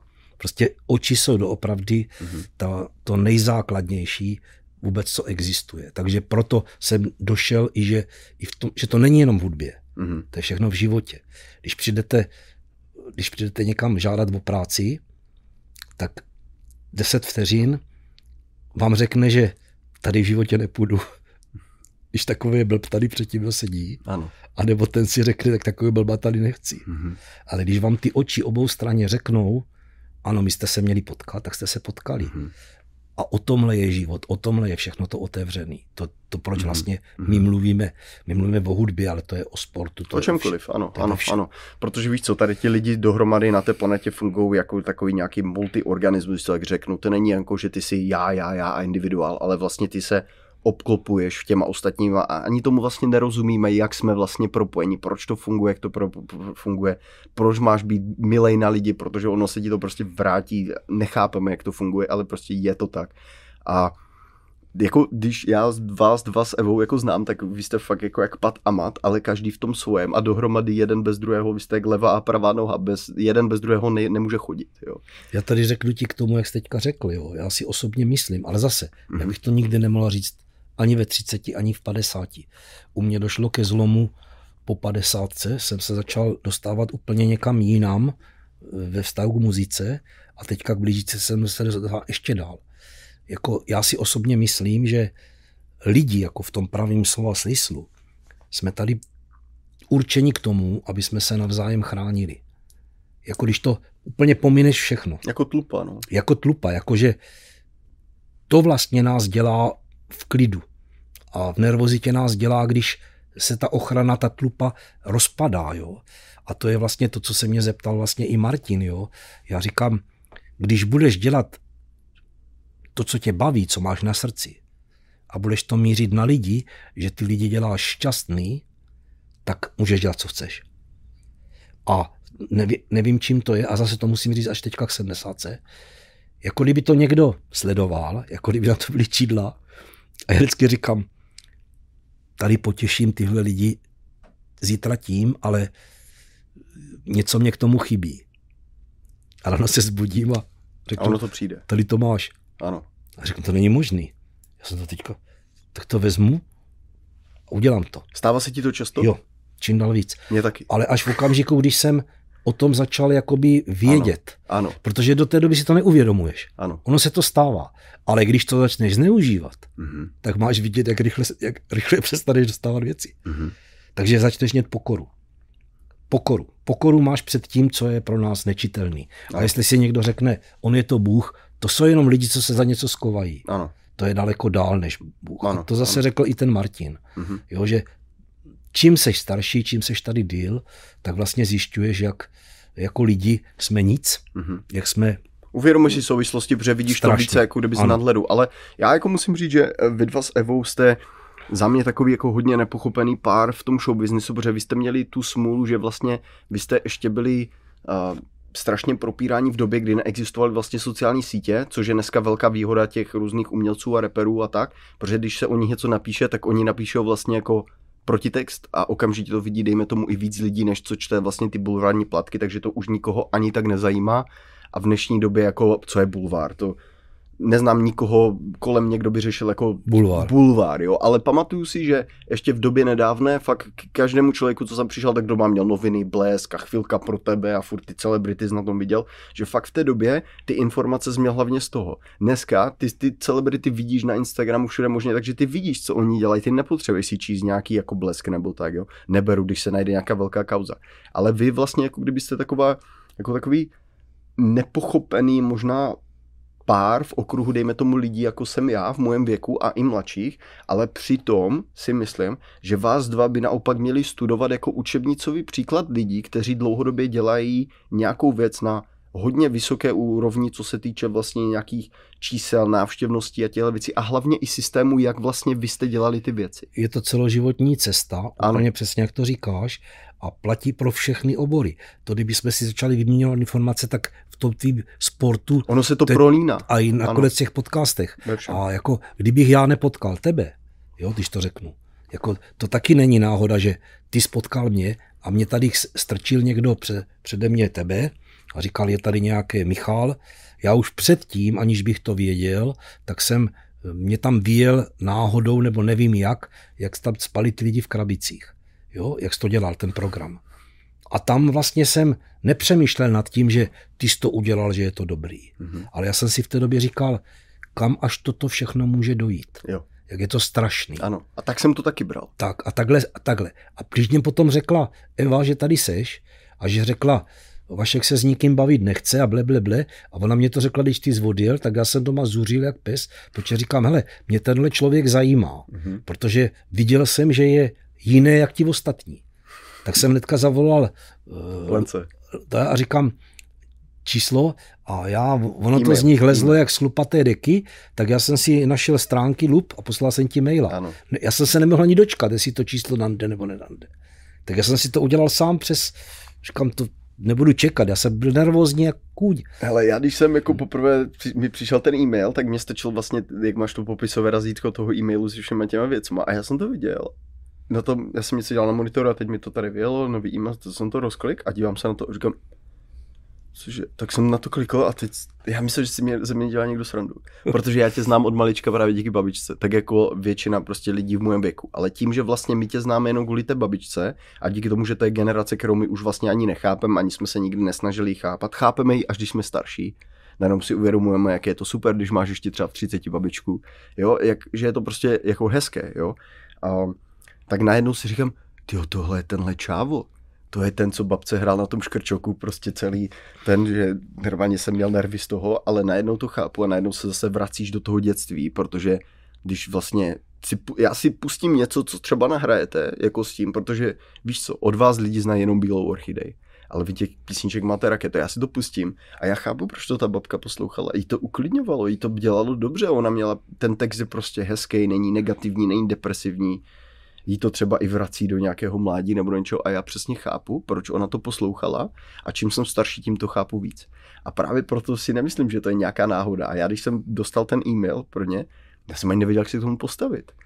Víš, protože no to, to je... taky trvalo tři, čtyři dny. No, já jsem tak na to koukal a já si říkám, jako to je, buď je to nějaký vtip, hmm. což jako je možný, nebo jako už jenom to, že jako v Americe, jako Eva a Vašek, cože, jo, a tak potom jsem to jako tak nějak jako napsal, pak jsme si zavolali a musím si říct, že pro mě to bylo stejný šok, jak možná pro tebe, protože já jsem tě měl zafixované v nějaké kartotéce, z které jsem si myslel, že někoho jako jste vy, vás nikdy nevytáhnu. Já jsem si myslel, že Eva Vašek rovná se něco.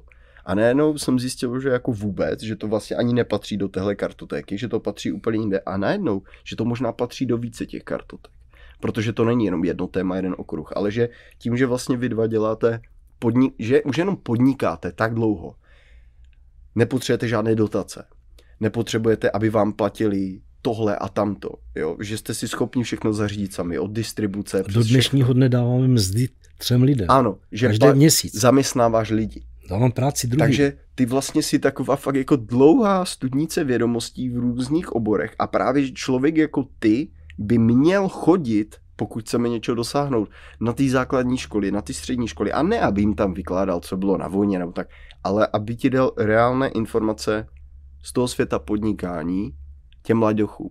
I když oni budou poslouchat každé desáté slovo, tak pořád je to lepší, než aby si četli nějakou knihu, která byla napsaná před 30 lety a vůbec nereflektuje realitu dnešního světa. Jo? No já bych tady ti jenom řekl, že znovu se vracím jenom k té energii, protože já jsem si v tom roce 84 řekl, úplně do dneška to mám v hlavě uložený, končím zbudování socialismu a veškerou svoji energii, kterou mám, dám do hudby. Mm-hmm. Takhle jsem si to řekl přes noc. Mm-hmm. To nebylo, že bych tápal chvilku. Já jsem si to prostě rozhodl hned, jo. jak mě řekli, že Ševčíka nemá cenu trestat, protože je tak blbé, že by nepochopil výchovný účinek trestu. Mm-hmm. A to bylo o té energii. Takže já jsem za pět let vybudoval v tom starým systému kapelu, která už skutečně hrála 120 her. To bylo při zaměstnání maximum, protože bylo jenom 53 pátků, 53 Jasně. sobot. Takže cíl byl mít rozpis, které rozdáváš příští rok, tady mám rozpis na celé příští rok. Mm-hmm. Takže já jsem už rozdával lidem od září rozpis, kde budu hrát příští rok každé pátek, sobotu. A ty lidi už podle těch rozpisů má, že už jezdili. Jo. Jenomže přišla revoluce a to udělalo šmik mm-hmm. a já jsem vyjel ven a teď jsem uviděl to Rakousko a teď jsem vlastně zjistil, že, že jsem přijel ze středověku jaksi do společnosti, která je daleko dál. Jo. A já jsem tam přijel na žebříňáku a možná jsem měl zapřahlýho místo koně vosla. Mm-hmm. Jo? A teď jsem říkal, no tak s tímhle voslem tady nemůžu. Mm-hmm. Tak říkám, víš co, necháme doma žebříňák všechno a vezmeme si jenom tu harmoniku a Evě jsem tam dal buben a my jsme všecko, co jsem vybudoval vlastně od roku 84, museli nechat doma. A oni nás posadili na chodník ve Vídni, potom to, to je takový, a tam byl Strasfest, to byl festival, kde vlastně. A padal sníh. A my jsme seděli na tým chodníku, on nám řekl, tady před sebe si můžete dát krabičku. A 10 hodin jsme hráli, padal na nás sníh. A on vždycky vylezl v kožichu z norka, šel se podívat, jestli hrajem. A na každých, na každých 100 metrech byli další muzikanti, přesně jak v New Orleans, seděli a hráli. A tam byla pro nás, to, že nás tam vzal, že nám to dovolil, tak to byla možnost se prezentovat a čekal, že tě tam někdo objeví. Mm-hmm. Takže ty začal z úplně od nuly v roce 90 v cizí zemi, v cizím jazyku a hrál jsi. A to o vás taky skoro nikdo neví. A neví. tomu bych se teďka chtěl Ti nikdo neprošel tady tímhle hrozným obdobím. Ano, ano. To, to dnešní umělci, kteří třeba jenom vyplakávají, že je nás nikdo nechce na koncert a tak, vůbec nechápou tuhle iniciativu, kterou vy jste museli vlastně udělat. Protože já jsem v té době věděl, že já už jsem šest roků věděl, že energii dávám jenom do hudby. Mm-hmm. Ale do hudby neznamená, že se budu cvičit na harmoniku a ano, ukazovat, jak zahrám. Že se tím budu živit, no. že nic jiného dělat nebudu. A když se otevřely hranice, takže chci se jet hrát do světa, ale já jsem nevěděl, že, že, že si otvírám fakultu. Mm-hmm. Já jsem tam jel jako negramotný člověk, protože jsem věděl, že muzikanti, co hráli na lodích, tak se vždycky za půl roku vrátili a dovezli nové mikrofon, na které bychom šetřili dva roky. Mm-hmm. Tak já jsem věděl, že když půjdu do Rakouska, tam jsou ty AKGčka a tam je ta technologie a já se k tomu určitě dostanu dřív jak z domu. Mm-hmm. Takže a druhá věc, eh, po pádu komunismu v 90. pět roků zrušili veškerou kulturu. Mm-hmm. Plesy, bály, zábavy, všechno bylo komunistický a ta země tápala, nebyla ničím.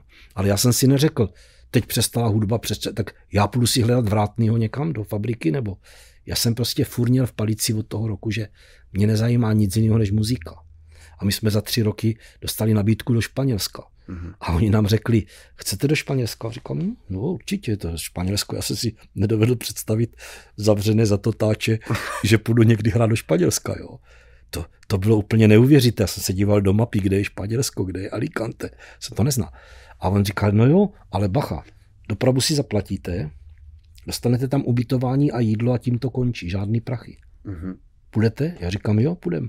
To je hustý. Půjdem. Tohle obdivuju. A teď jsem tam prostě sedli, zaplatil jsem 20 tisíc za benzín tam a zpátky. A teď jsem říkal, no jo, a když budeme ve Španělsku, já tam nemůžu bez tenhle buben.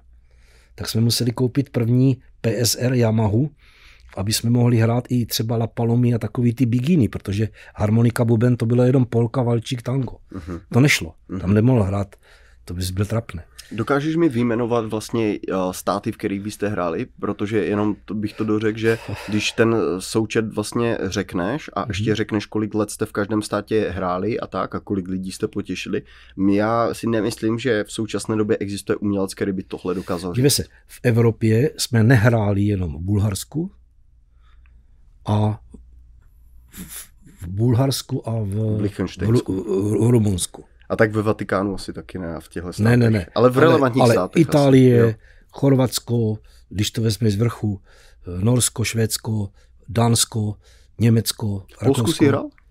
V Polsku ne. V hmm. Polsku hmm. jsem do dneška ještě ani nebyl. Ty jsi nebyl v Polsku? Já jsem nebyl v Polsku. Byl, byl, byl. Byl jsem si tam koupit v Češtině svadební šaty. Češtině. Na burze. Šel přes, na burze, šel no, přes most, jo? Ostrava, kde tam dovezl ten Bojda, co nás tam to kousek ode mě. No tak tam jsem si koupili se si svadební šaty. To je zajímavé. Takže, takže Norsko, Švédsko, Dánsko, Španělsko, Evropa jako Itálie. takto, no. A co se týká celou Kanadu jsme projeli čtyřikrát, jako ze severu na východ celou. Eh, jenom se nebyli v Montrealu hrát, ale byli jsme od Toronto počínaje až všechny ty města až po no, na, na, na západ a Vancouver. v Americe jsme, Vancouver a Ameriku jsme projeli z Vancouveru dolů až do San Franciska, cestou jsme hráli v Seattleu a tak a pak teďka vlastně se trávíme na východu, to znamená pod Miami mm-hmm. až tady po tohle a mm-hmm. na, na severu jsme taky hráli. Co Austrálie? Austrálii jsme objeli ty pět velkých měst čtyřikrát. Čtyřikrát. Začali jsme ve Brisbane mm-hmm. a pokračovali jsme přes Sydney až do Adelaide a pak zase na zpátek a končili jsme v Sydney odletěli. Takže a na Zélandu byl? Na Zélandu jsme byli, severní část Zélandu. Na, se, na Havaji jsme byli. Na Havaji jste. A teďka si vem tenhle výcud, tady tohle. I kdyby si tam jel hrát na narozeniny. Někomu, Zadarmo. I kdyby tam hrát zadarmo, tak vem si. Ty jsi Čech za prostě Moravy, což v Česku tím jako hodně lidí pohrdá, že ty jsi ten Moravák, víš, to je taky jako takové dogma. Mm-hmm. A ty si vezmeš, já jsem tam jel, všichni ti ostatní ve finále jsou jenom takový wannabe, jenom by chtěli, jo. Tenhle výcud států budou rádi, když to pokryjou vlastně na dovolenou. Ale zároveň mají plnou hubu keců, že vyhráte poklesle umění pro důchodce a tak. Namísto toho, aby to brali jako názorný příklad toho, jak se podniká pro obrovskou skupinu lidí, na který každý, a ty to řeknu tak, jak to je, na kterou každý sere. Protože pro ty důchodce Oni ty lidi berou jako takový odpad, hlavně abyste už umřeli, aby jsme se o vás nemuseli starat a vůbec nechtíte, aby jsme pro vás něco dělali. A vy naopak jste vlastně dělali něco pro ně a ti lidi jsou vám vděční, že jste něco takového dělali. A díky tomu jste se dostali tam, kde jste dostali. Viděli jste, co jste viděli. A zkus jenom představit, v jakém jiném oboru na téhle úrovni bys mohl dělat to, co děláš. Ne. A jenom poznat ten svět takhle. Já chci, já chci tady říct, že tehdy, když jsme se dostali vlastně až do Kanady a tak dál, tak mě bylo nějakých 46-47 roků. No. Takže já jsem nebyl jako úplně, jako by tak, kolik je mě dneska. Mm-hmm.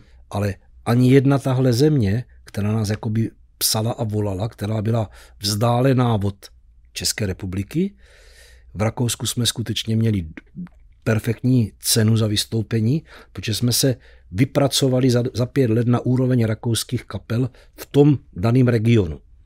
Ale repertoárově oni chtěli nás, protože ti americký kap, ty rakouské kapely nechtěli hrát jako by to pokleslé umění, dejme ano, tomu, ano. ale všichni hráli modernu. Uh-huh. Ale ty lidi za náma chodili a říkali, jak je to možné, že vy jste Češi a vy tady hrajete to, co nás baví, to, co se nám líbí, u čeho si zaspíváme. Ty lidovky.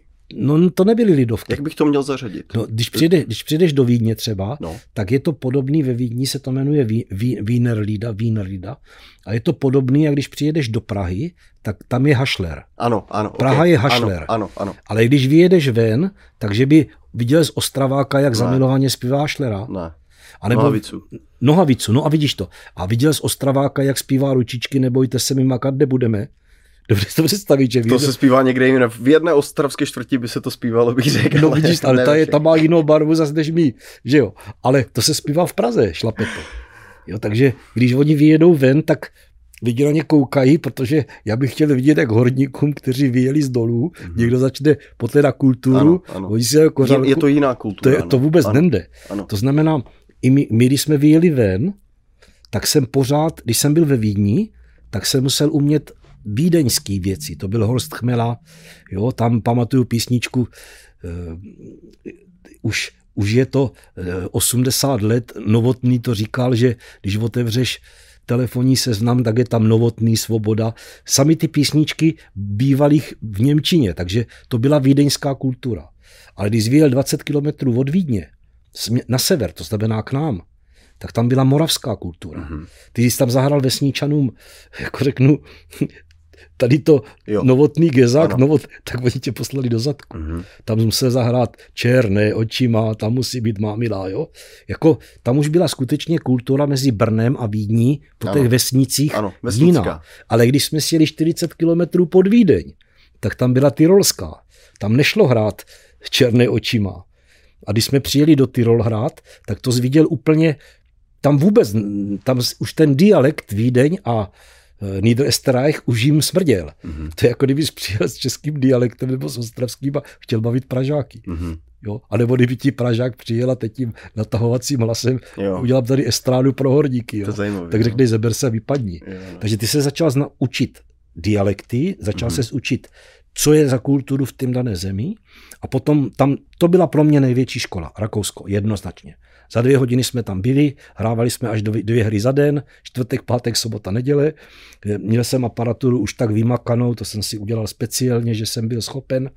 Zhruba, když jsme dohráli, tak za sedm minut jsem seděl v autě a odjížděli jsme a 80 kilometrů daleko jsme hráli tak do 90 minut.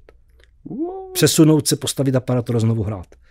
Jo, musel jsem to tak mít. Tak, tak moc jste toho měli, jo? No, protože eh, kdybych to neodehrál já, tak oni si by vzali konkurenci. Ano, ano. Takže já jsem nemohl říct, já mám dneska už hru a mě se chce večer. Ne, nechce, nechce se ti dobrý, tak příště už tady nemusíš taky jet.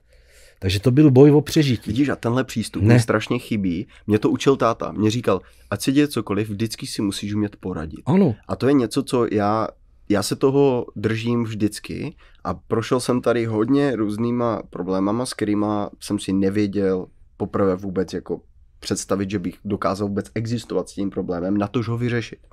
Ale protože mám v sobě vždycky to, že a co děje cokoliv, vždycky si musíš mít poradit. Jednou jsem viděl video, jak týpek, týpkovi chybělo kolo na autě a on místo toho tam zahákl nějak, nějaký prostě špalek, takže ten špalek jako tahal po té dálnici. Ne? A já jsem se u toho strašně smál a tata se na mě podíval a říká, ale poradil si, on třeba dojede do toho servisu, aby nezničil ten disk. A od toho já si to, já to pořád mám v hlavě tuhle cenu a tohle je přesně ono. A právě proto já říkám, že právě lidi jako ty, by měli mít větší prostor, kdyby o to stáli, samozřejmě nikoho nemůžeš pře, jako to, ale měli by ti mladým ukazovat, že umět si poradit je jedna z nejlepších a nejvyšších forem takového toho vzdělání a vás to právě možná naučil ten minulý režim. Tím, Mě to, to naučil ten život. Ten život, Protože... ale v tom systému, ne, taky. No. Musel si zumět poradit, musel znát vždycky, někoho mototechně, vždycky, někoho ne, tam, ne, někoho ne, tam. Pořád, pořád. pořád jako, no. To už od malička vlastně to, to, to, ten půd sebe záchovy mě asi naučila moja matka, mm-hmm. jo, za to jsou jí vděčné dneska, v 70 letech, znovu zopakuju. Mm-hmm. Já jsem za něho přišel a jestli si pamatuješ ty favority, jak měli takovou splechu přehazovačku, takové, tady bylo takhle, to už ty, ty jsi zažil Kandahar, že? Kandahar, přehazovačku na kolo na zadním. No. No my jsme začínali, to bylo takový plech, 2 mm tlusté a tam bylo pérko. Tak to vůbec. A ty jsi to tahal. A jakmile se to vychodilo, tak přehaska vlítla do drátku a tohle se zvohlo. Jo, a už jsme doježděný. Tak to nevím. Takže ty jsi potřeboval zase jít do, do, mototy, do, do toho mm, do kovomatu ano. a já chci to jedno želízko. To si vyměnil a zjezdil dál, ale to bylo vždycky na chvíli jenom. To tam vždycky vletělo. To jsi mohl dělat, co chtěl. A já jsem vždycky zavátil a říkám, mami, já bych potřeboval sedm korun. Tam mě já ti dám sedm korun, tam se zbál, běž posekat trávu a udělej tohle, tohle a neotravuj mě tady těma tvými blbostma. Takže ty jsi musel říkat, když chci jezdit s kamošama na kole, tak co mám udělat? Ano. Tak začal furt spekulovat, jak to udělat, kde na to vezmu korunu, dvě, jo. dát si to dohromady. Takže takhle jsem byl já od malička jako k tomuhle vedené. Jo. A tohle ti strašně muselo pomoct v tomhle. Jo. V tom, co jo, děláš. Extrémně, jo, jo, jo. že jsi neviděl problém. Ty jsi věděl, že ta vidina Všechno... toho, co můžeš získat, Další Všechno kontakty. se dá vyřešit, když chceš. Nesmíš ano. čekat, že to někdo vyřeší za tebe. To ano. je důležité. Jako třeba, když se ti řeknu, to svinout aparaturu za sedm minut, to vyžadovalo sakramensky konstruktorsky přemýšlet. Já jsem tam neměl žádné závit. To bylo všechno jenom vycvaknout. Jakoby zastrčit a váhou to nevypadlo. Jo. Takže žádný stojánky, nic. A druhá věc, my jsme přišli hrát a oni řekli, tady máte metr 20 na sebe. Vždycky, kolik potřebujete místa? Já říkám, já potřebuji jenom na velikost toho keyboardu. Kolik to je? 110.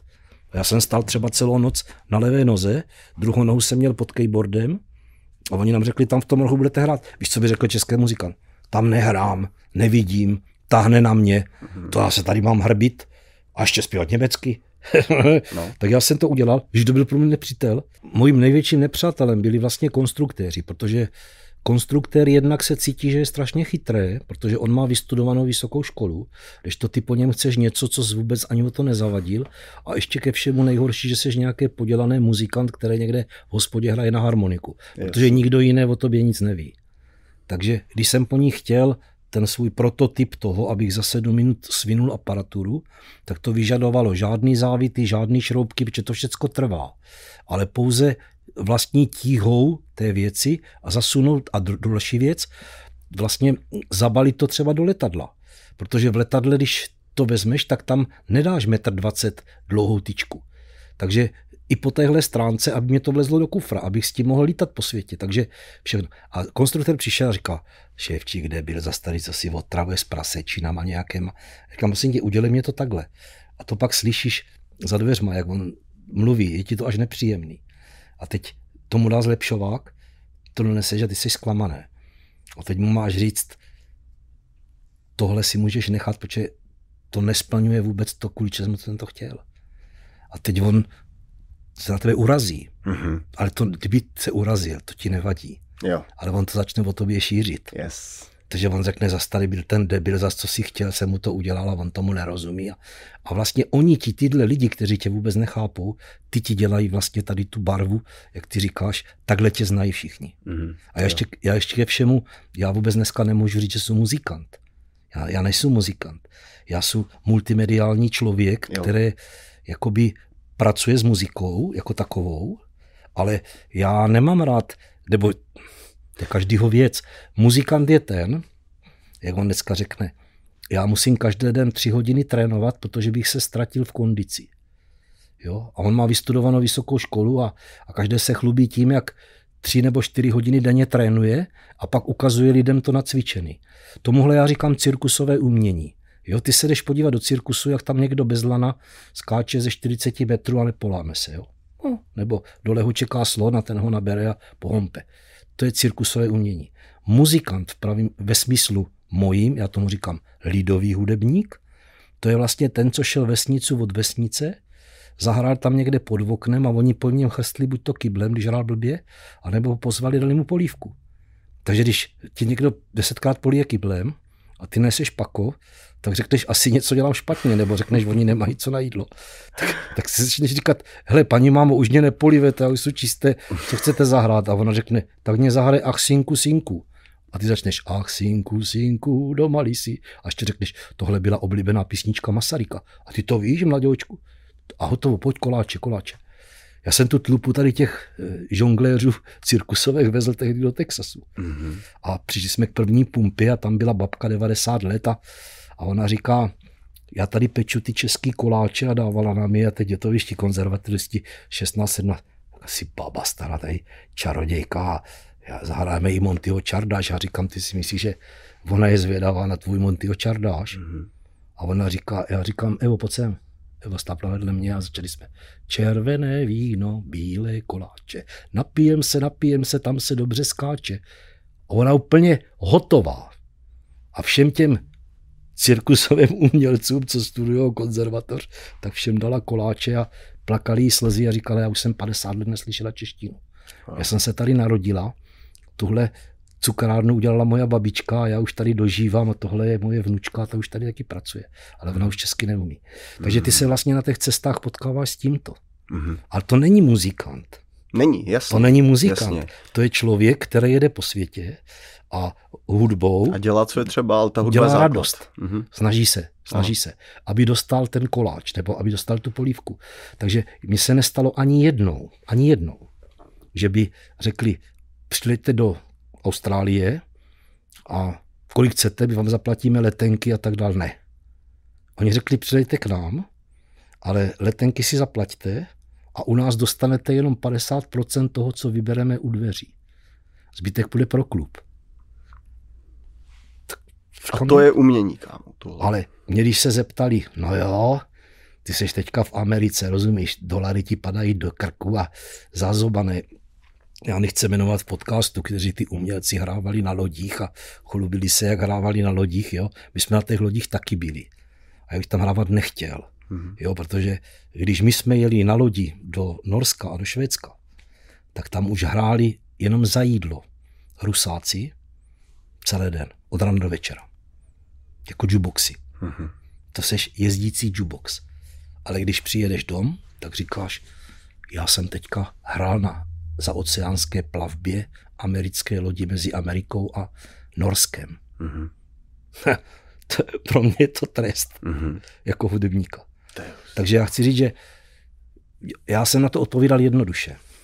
Kolik jste si vydělali? To byla vždycky základní otázka novinářů. Já jsem říkal, no, my jsme byli asi, byli jsme rádi, když jsme byli 50 tisíc v mínusu, ale dovezli jsme si za dva miliony životních zkušeností. Dobrá, teď seděli a tak si píš, co chceš. Hm? Nic Nevěděli, co na Ne, na to, za to. A to musím říct, že je pravda. A na to nejde co říct. Že to není, že to, ty životní zkušenosti takto získaný, ty já jsem získával, víš kdy? Když jsem tam přijel s tou harmonikou, zahráli jsme ty čtyři hodiny to, co oni chtěli, když přišel Karlíček v Brisbane a říká, Víš, já jsem utekl, když mě bylo 16 let. A v té době tady byl Františ Kmoch. Mm-hmm. Umíte kolíne, kolíne? A tak mi hnedka kolíne, kolíne a František plakal. Rozumíš, Kardíček plakal. Takže to tě vlastně rozšířilo, to, že jsi to uměl. A pak si sedl z večer a oni říkají, vidíš tady toho pána, ten tady je, vybudoval to, to, to, to, to a ten seděl 17 let na pankráci. A teď, co tady vybudoval za ten zbytek? A teď já, přijď k nám. Já jsem šel k ním A vydržel jsem ho poslouchat třeba až do třech do rána. A on mě vykládal to moudro. A když ti mu dáš otázku, už jste byl v Česku? To bylo v roce 90, on říká ano, v roce 93. A přišel jsem se podívat na pan Krás, kde jsem skutečně strávil těch 17 let a vlezl jsem dovnitř a tam seděl ředitel pankrátské věznice, syn toho, co mě udál. Takže já se se otočil a od té doby už do Česka nepojedu. A takhle vlastně ty se učíš od těchto lidí, kteří, i když museli opustit republiku, to bychom tady zase museli vykládat všelijak, tak nikdo z těch chytrých lidí, který vykousala ta společnost, v zahraničí ne, neumřel hladem. Ano. Všichni se postavili tak neskutečně na nohy a my jsme ztratili tolik šikovných lidí, kteří byli nežádoucí v tom systému. Mm-hmm. Proto jakoby i ta moje muzika, jak to já říkám, ta, já to nazývám muzika, ale to je multimediální svět psychologický, mm-hmm. kde já jsem strašně šťastný, že jsem v roce 84 řekl, končím s budováním socialismu a budu se věnovat energeticky, dám veškerou svoji energii dám do muziky. Mm-hmm. A to, jsem, to bylo první den, já jsem neviděl, kam to půjde. Mm-hmm. Ale od té doby tu energii dávám pořád jenom do muziky. Ale ne do toho, co umím na harmoniku zahrát. Co udělat proto, aby ta muzika lidem dělala dobře. A to je ten rozdíl. Takže mě nevadí, že jsou lidové hudebník. Já nechci být polívanem kýble vody. Já chci být, já chci být pozván dovnitř a dát si polívku. A já nikdy nezapomenu, když jsme hráli ve Španělsku asi po třetí, my jsme tam vždycky byli září, říjen. A vždycky se objevil, jeden den v týdnu se tam objevil takové malé Antonio, mu říkali. Malé, on měl tak metr padesát, takové Antonio, oblečené jak jako slušně, čistě, ale a oni vždycky říkali, to je milionář, ten má prachu, víš, personál a všichni. A před ním byli hrbení. Mm-hmm. A on vždycky takhle postal ve dveřích, a tak se na nás díval a pak říká, zaspěv mě Ave Maria. Takže Eva zaspívala mu Ave Mariu a poděkovala a odešel. Dva roky to takhle trvalo, protože jsme byli sedm let. V tom třetím roku přišel a říká, nechcete přijít ke mně? Po dvou letech. Říkám, no. Tak v neděli v tolik a v tolik, tady pět kilometrů odsud, je ta naše obec španělská, tak přijďte ke mně. Tak my jsme teda, a oni říkali, on tě pozval dom, to ještě nikdy nikomu neudělal. My jsme nevěděli, co nás čeká. Teď se přijeli dom a zastavili před tím domem a to byl tak pětipatrové dům. A on říká, tady bydlí moje rodina. Tady v prvním patře jsou vduci, tady jsou mý syni, tady bydlím já, takhle. A teď jsme vyjeli výtahem a otevřela se před náma jakoby obyvák, pojďme to nazvat obyvák, kde byl takové elipsovité velké stůl, kolem něho byly židle. Jo?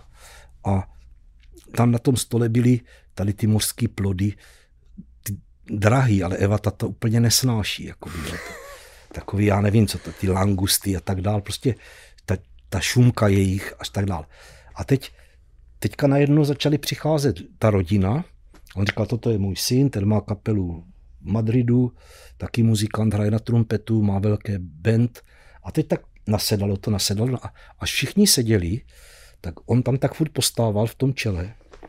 A najednou ve dveřích přišla paní celá v černým, tak 90 let. Oni všichni stoupli a to byla jeho maminka. Ona přišla a sedla si do čela. Až si ona sedla, tak ti ostatní si sedli taky to byl takový respekt toho k ní, to, to, to, to, já to vidím úplně barevně dodnes. Mm-hmm. A teď ti řeknou, vemte si jako první jste hosté a teď se na tebe všichni dívají a tam vidíš ty langusty a ty to nejíš, jo. A teď řekni, já to nejím. No jasně. My to v Česku nemáme. Nemáte náhodou. Nemáte řízek? Řízek nebo koláč, jo. Tak já do Evy pod stolem. tak si to jde aspoň tady za jazyk a pak to nějak. Říká, já to dám do puse, já se pozvracím. A říkám, ne. Tak vezmeš a říkám, mm, mm, Oni jsou tak šťastní, že ti chutná. Mm-hmm. Ty to musíš, společensky se učíš. Jasně. Ty nemůžeš vůbec nic ze sebe jim říkat, vy jste tady debili všichni, vy tady sedíte, tady sedí stará babka, vy jste z ní poděladí. Rozumíš, taky ty český maníry. no. Ty když nechceš podělat sebe a svůj národ, svůj zem, či, tak ty musíš sedět a učit se kulturu, kam ses dostal. Ano. A toto jsem se naučil velice rychle v tom Rakousku, kdy jsem po revoluci přijel, co Čech, to muzikant, zlatý český ručičky mm. a, a já hnedka říkám tomu mýmu co, tomu, co mě jakoby vždycky nám tam někdo přihazoval do košíku a měl nás rád, jak pomáhal nám, jo. Aby jsme neumřeli hladem, tak nám tam přihazoval. A já mu říkám, ty Petře, prosím ti, proč, proč kupuješ od toho stolaře takový drahý poličky? Ne, ne, ne, já jsem mu říkal, ne, ne, ne, já jsem mu říkal, jo, proč kupuješ poličky? Já ti, tady ty, co ty šiješ, já ti to dám v Česku, tady ty poličky, já pozvu stolaře, on ti to udělá levněji. A on takhle zvedl prst a říká, já, já si od něho koupím poličku a on si ode mě koupí oblečení. Mm-hmm. Šup. A už se byl ticho. Mm-hmm. Rozumíš? Mm-hmm. Žádný. Tam nejde o tu cenu. Ne, ne.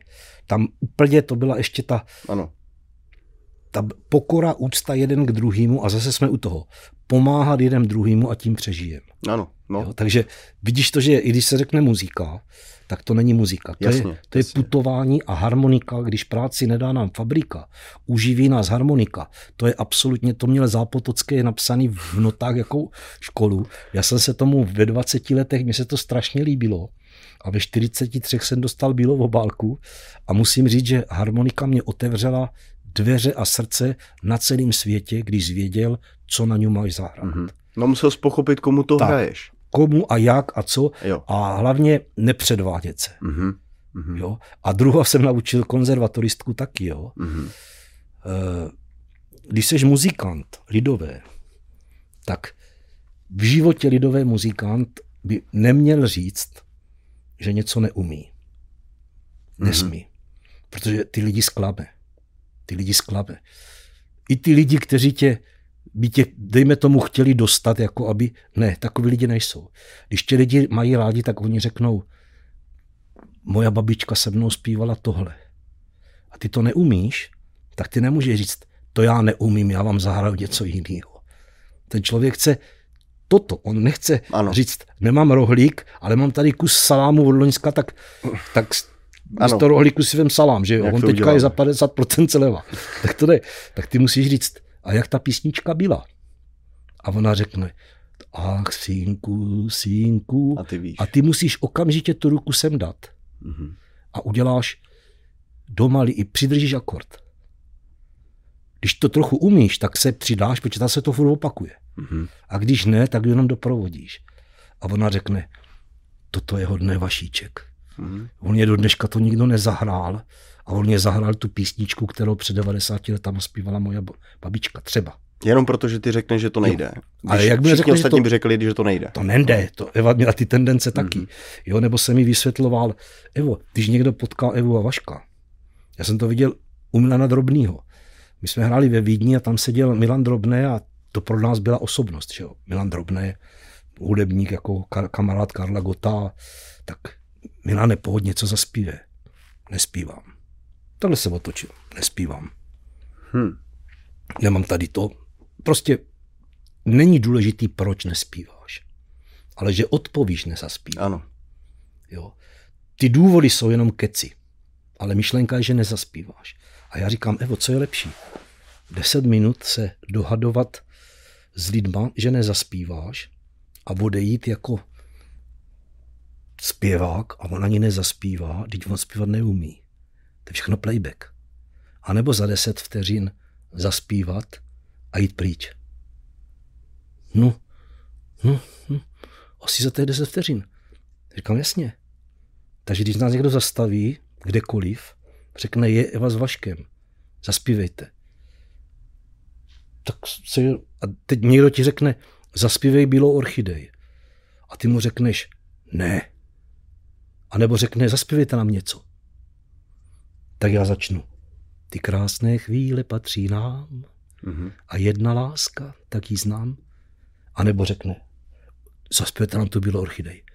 Jednu bílou orchidej, dál zmínit víc, tečka. Toto, tečka, mm-hmm. tečka. Mm-hmm. Nikdo nestojí o to. A jak jsem to Evu naučil, tak jsme přijeli do metra, do Prahy a vyletěl ženský v autobuse, jeli na zájezd do Prahy. Víš, jak vesničková, středisková, ano, ano, ano. prostě jeli tak jezdilo vždycky. A teďka slízali po schodech a teď jedna zařvala, je, tady je vaše Eva, tak hnedka za nama. A teďka valil ten autobus těch 50 bab a říkají, zaspívejte nám něco. No, protože my jsme byli připraveni, kde je připravený ohrožen, tak já jenom ty krásné chvíle patří nám. Lup, za deset let jdu na koncertě za mnou přijde paní a říká, vy si mě nepamatujete, ale já si vás pamatuju. My jsme tehdy byli ze zájezdem v Praze s autobusem a my jsme vám řekli, že zaspíváte a vy jste zaspívali. Hmm. A těch 50 lidí, když se vrátí dom, tak, to tak zážitek z Prahy je, my jsme potkali Evo a Vaška, oni nám zaspívali. Nikdo se neptá, jestli 10 vteřin, ale kdyby my jsme potkali Evu Vaška a oni nechtěli zaspívat. Tak si to každý pamatuje tím tuplem, až ti by ti to dali sežrat. to to nende. Řekni mi eh, ten příběh té, no. té bílé orchideje. Proč je to taková, takový úspěšný song? Uh, jednak řeknu, že pravděpodobně ten hudební motiv je už asi generačně třikrát ukraden. Jo? Protože v muzice se motají určitý motivy, na který měl cit i zmožek.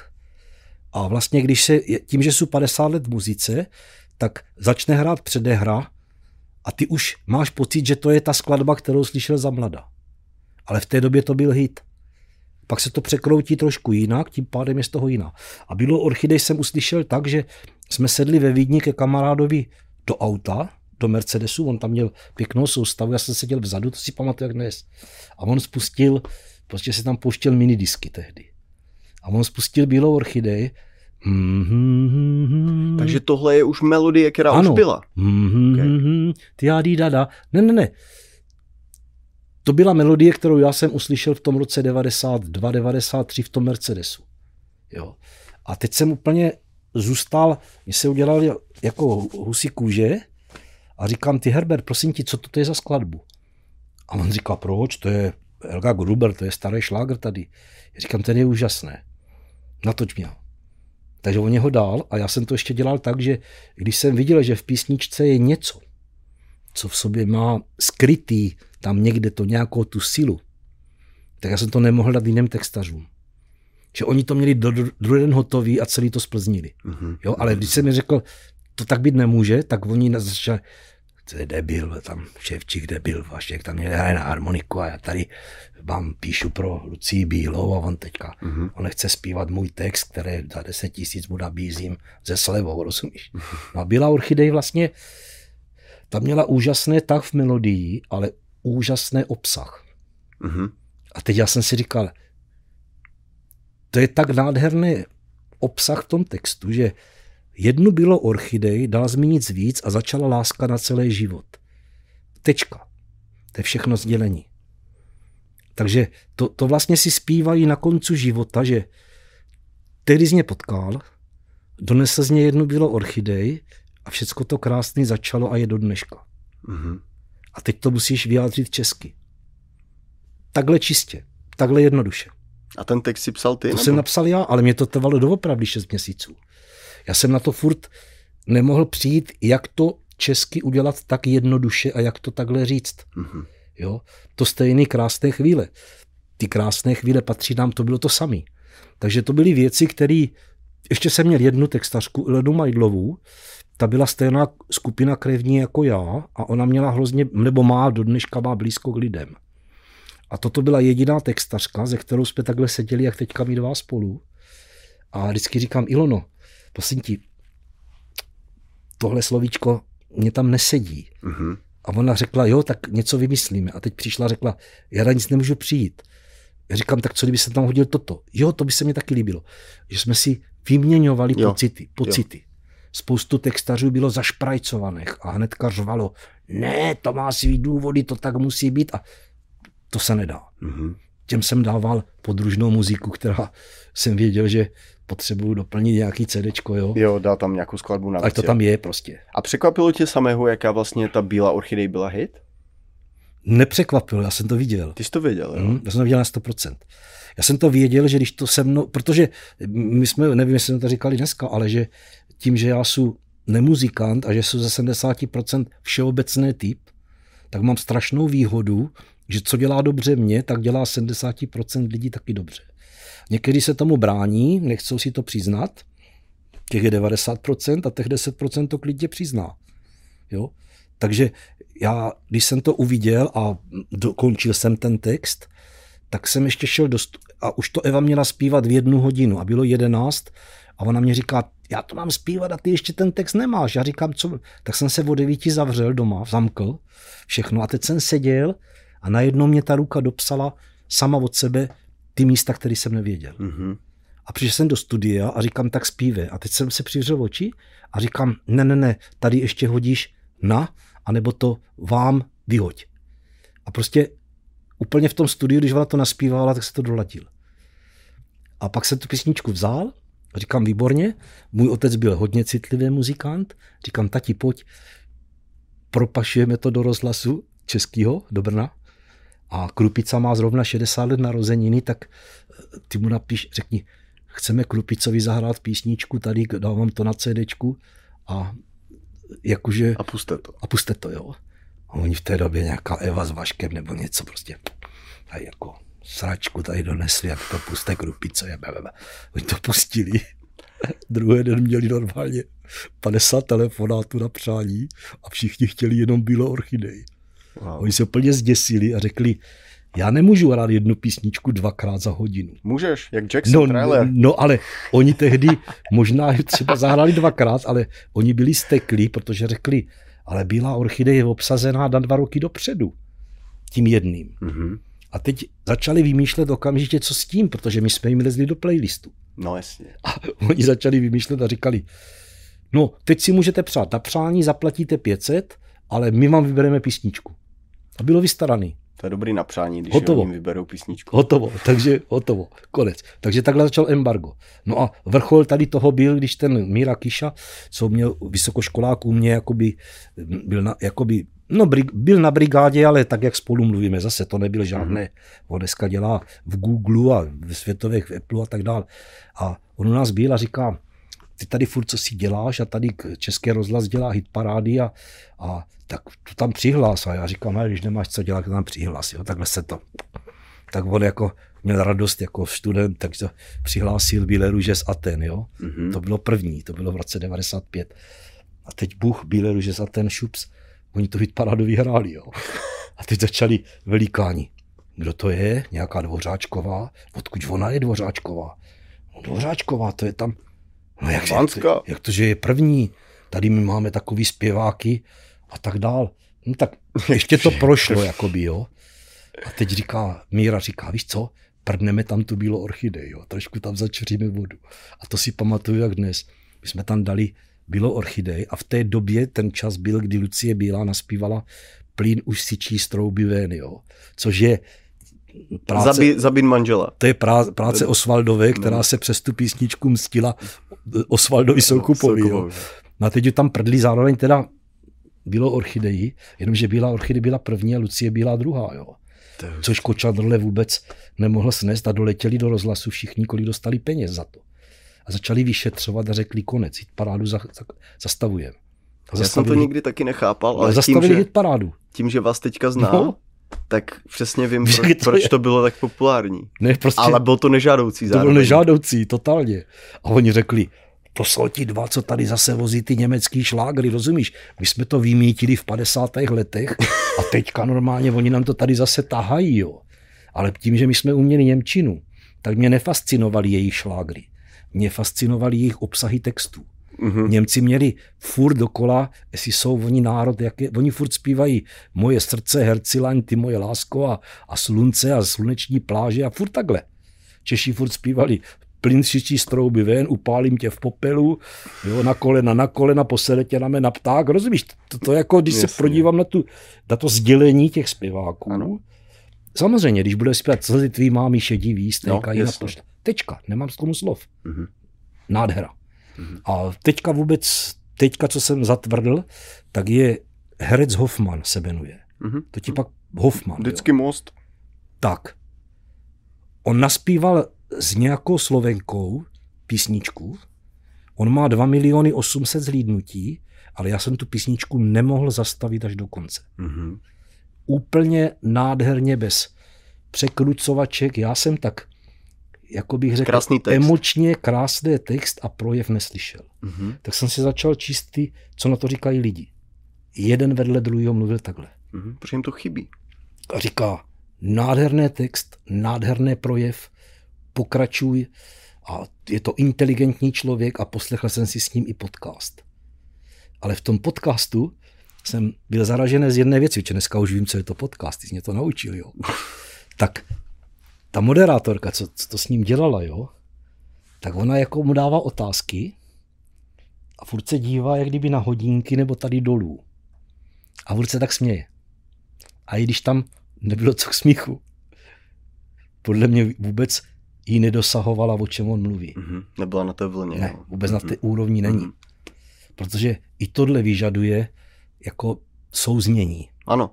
Mm-hmm. Jo? A mě ten Hoffman jako úplně nadchl, že jsem po dlouhé době slyšel někoho s upřímným projevem a to už bych řekl, aha, bacha, už jsou v ohrožení. A? Už jsou v ohrožení. Aha. Ale řekl bych, tohoto člověka bych poslouchal, co mě říká v textech. Líbí se mě. To stejně Hegerova, to jsme si řekli. Ano. Jo, prostě to jsou určitý lidi, kteří jsou stálice v, tém své, v té pravdě. Takže jestli, já, já jenom chci říct, aby mě si pořád nikdo nepletl, že jsou muzikant. Jo. Jasně.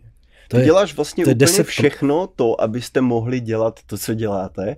A když právě člověk neví, co vlastně vy děláte, tak je strašně těžké vás zaškatulkovat. Já teďka už jako víc vím, jako co děláte i v, i v rámci vlastně té historie, takže přesně chápu, proč jste takový, že vlastně u tebe ty musíš umět stejně dobře hrát a zpívat, jako postavit aparaturu za sedm minut.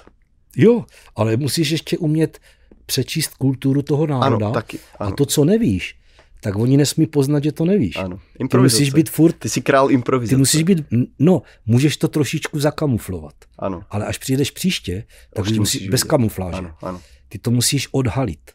Mm-hmm. Jo? A teďka zase Martinovi děkuju, to ti taky řeknu, že každý setkání je k něčemu dobrý. Jo? Vždycky z každého setkání, když chceš, tak si odneseš zajímavou myšlenku, která tě nikdy nenapadla. Mm-hmm. A teď u mě byl Martin mm-hmm. a on říká, oponoval mě hlediska akustiky, nikdo si to doma neudělá a takový všechno oponoval. Mm-hmm. A pak říká, víš, to přes ty manželky neprojde. Já říkám, no to já vím, že manželky jsou brzdy, tady já to vím, jo. A on říká, no, kdybys něco takového chtěl udělat, člověče, tak já bych to tady v Americe udělal v garáži. A já říkám, a proč? A on říká, protože tady ti chlapi se schází v garáži, ona je to pro ně taková garážová kultura. Ženský je tam nechají. Jeskyně. Oni tam mají domácí kina. Oni tam mají bedny aparatury. Ano. A když jsou ty fotbaly jejich to, tak oni se tam sejdou a řvou jak tygři a prožívají vlastně to něco. To znamená, já říkám, Martine, ty jsi mě dneska otevřel oči, to bylo teďka v sobotu. Protože já jsem furt přemýšlel, jak nadspat tu aparaturu, ten showroom tady do bytů. Mm-hmm. A jsem mluvil s Bartečkem. Mm-hmm. Ne, my uděláme první showroom v garáži. Garáž, no. Jo, je a to pravda, no. Vlastně ta kultura, stejně ten covid a ekonomika, která jde do kytek, tak stejně neudělá nic jiného, než že zatlačí lidi do garáže. Ano, do domu. Nikdo nebude chodit do sálu, a ano. ne, do garáže půjdou, protože oni si budou potřebovat odpočnout od stíhačky a těch odpočívajících chlapů od stíhačky je vždycky víc, no, jak těch, který manželky nepustí. Ano, pod Ty manželky řeknou, hele, vypadni teďka chvílu, už máš všechno hotový, tak vypadni, ať si tady od tebe odpočnu a pozve si sosedky a nalívají se dvouma deckama a, a, so, a říká, po, žensk, já už musím jít dom, protože ten můj by řval, že nemá to a je kašli na něho. A takhle si uleví, pak všechny připosraný přijít do doma. Teď se vrátí z, z garážo kavárny. Ale to je pravda, kam s tou garáží. Víš to? Víš Možná to? si to jako neuvědomujem, ale ne. je to tak. Jako. On říká, někteří mají garáži klimatizací, ano. mají tam ledničky. Oni v tom tráví čas. Úplně, to je ano. jejich kultura. Ano. Ano. Říkám, to je ono. Takže říkám, ta, ta první garáž, showroom se bude jmenovat 100% Martin. Mm-hmm. on říká, já někdy něco To bude vymyslím. showroom typu Martin a tak. to bude garážovka. A garážovka, protože on říká, já někdy něco vymyslím, oni to pajcnou a ani mě nepoděkují, mm-hmm. že ho mhm. to mrzí. Já říkám, no já ti tady chci, já tě odměním tím, že tahle garáž se bude jmenovat Martin. No ono hlavně to je i jméno použitelné do anglického mluvícího prostředí, protože Martin, když, to, když řekneš, to není jako problém. Ale to. je to, se to je to geniální myšlenka. Jo, jo, jo. Vem si, že někoho povedeš hosta, jak ta akustika bytová vypadá Určitě. a ty ho vezmeš do garáže Určitě. a nemusíš říkat, hele, tady teďka přijdou nějací dva zákazníci nám mhm. šmírovat po obyvách. Hele, o té bytové akustice bychom se určitě mohli bavit na dalším nech... podcastu, určitě. protože já bych vlastně našim divákům, kteří nás jako poslouchají až do tohohle bodu, chtěl i říct, že my vlastně s Vaškem chceme dělat tyhle podcasty, se spolu budeme bavit jako víc pravidelnějíc, protože my dneska skáčeme. Kdybyste věděli, co já všechno jenom vím z toho Vaškového příběhu, tak já vám můžu říct, že my teďka skáčem totálně po povrchu určitých věcí, jo. Že my vůbec nejdeme do hloubky jako v ničem, aby jsme se tak nějak aspoň dostali k závěru, jo. A protože už si budu myslet, že za chvilku nám dojde místo na kartě, tak já bych se chtěl zeptat na jako poslední věc, která uh, by mohla těm mladým lidem dát vlastně i takovou nějakou zprávu do života od někoho jako si ty, protože uh, nehledě na to, že svět se řítí do různých jako katastrof a tak, tak uh, já si osobně myslím, že Eh, určitý laxní přístup rodičů ve výchově vede právě i k větším problémům, které vznikají v rámci potom celo, celé společnosti. Například to, že jako drtivá většina eh, dětí, které vyrůstají v určitých městech, čtvrtí a tak, nemají otce, vyrůstají totálně na divoko a nemají žádnou jako figuru člověka, k kterému by se mohli prostě tak nějak zlížet a mohli by se s ním rozvíjet, tím, že on je vlastně učí nějaké životní moudro. A mně strašně chybí vlastně na českém, v českém prostředí podcast, kde by někdo, komu je 30 jako mě, debatoval s někým, komu je 70 a vlastně bavili se o té perspektivě, jo.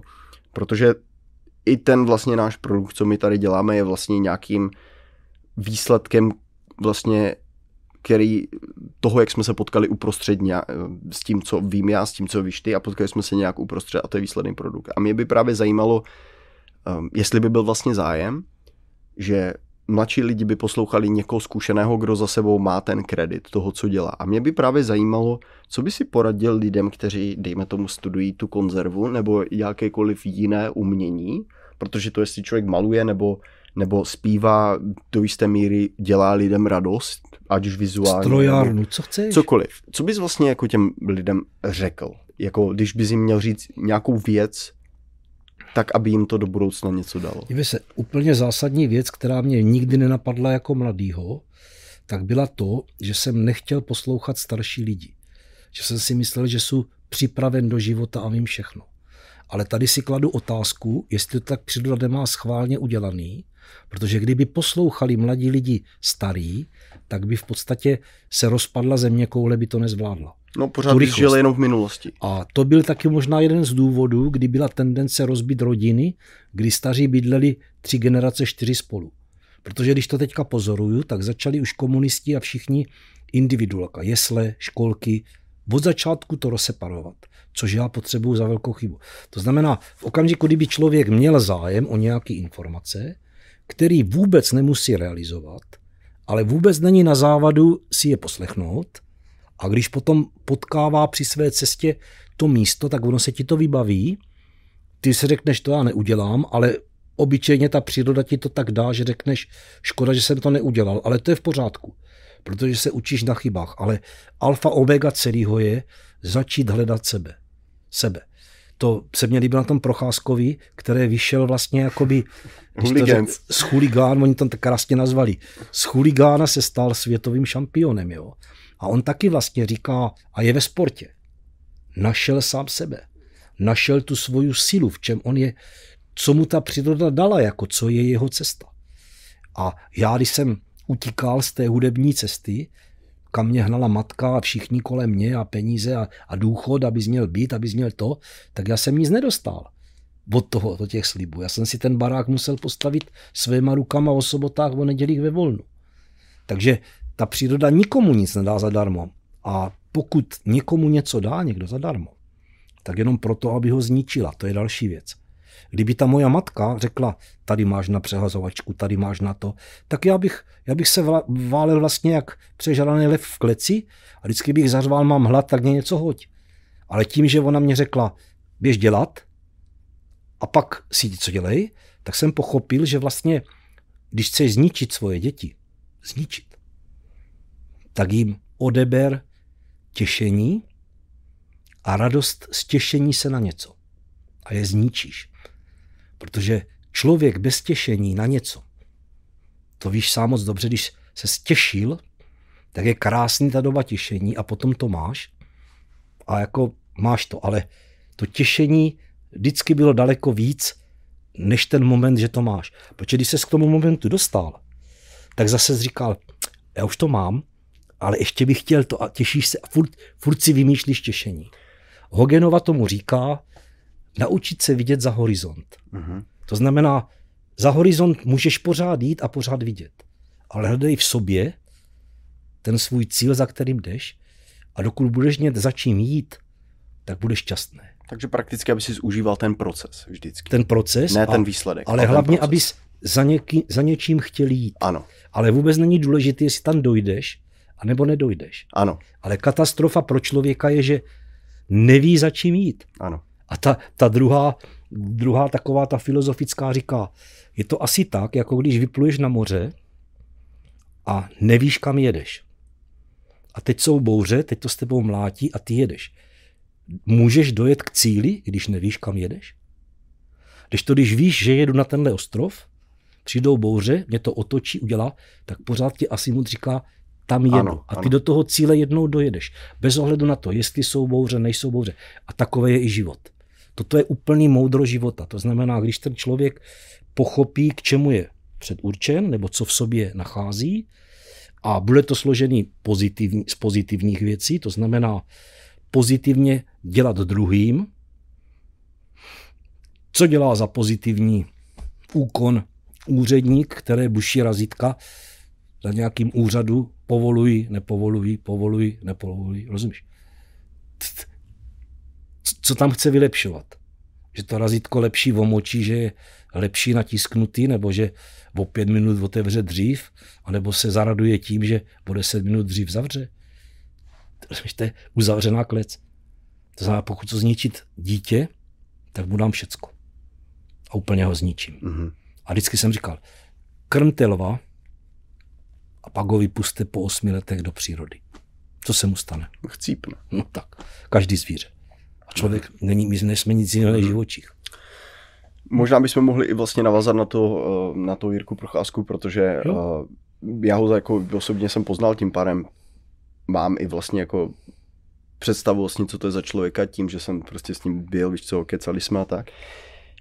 A můžu říct, že člověk, jaké on je tady v té společnosti, strašně důležitý z jednoho důvodu. On vlastně dává těm mladším lidem ten příklad a dává jim vlastně i, i boří vlastně mýty, toho, co to vlastně ten sport jako MMA obecně je, protože kdybych já řekl svojí babičce, že jako MMA, že to je zápas v kleci, tak ona v tom vidí jenom tu brutalitu a toto. Ona vidí těch pět minut, ona vůbec nevidí ten život předtím, vůbec neví, že to vlastně není absolutně individuální sport, ale že to je na tom týmu lidí, který máš kolem sebe. Um, a pro ty mladé lidi je strašně důležité, když můžou k něčemu zdížet a říkat si, to je ta cesta, možná můžu dělat něco podobného. A tím pádem vem si, že jenom začneš dělat nějaké bojové umění, díky tomu, že jsi to viděl u něho, začneš to dělat a ty se nikdy nedostaneš na jeho level.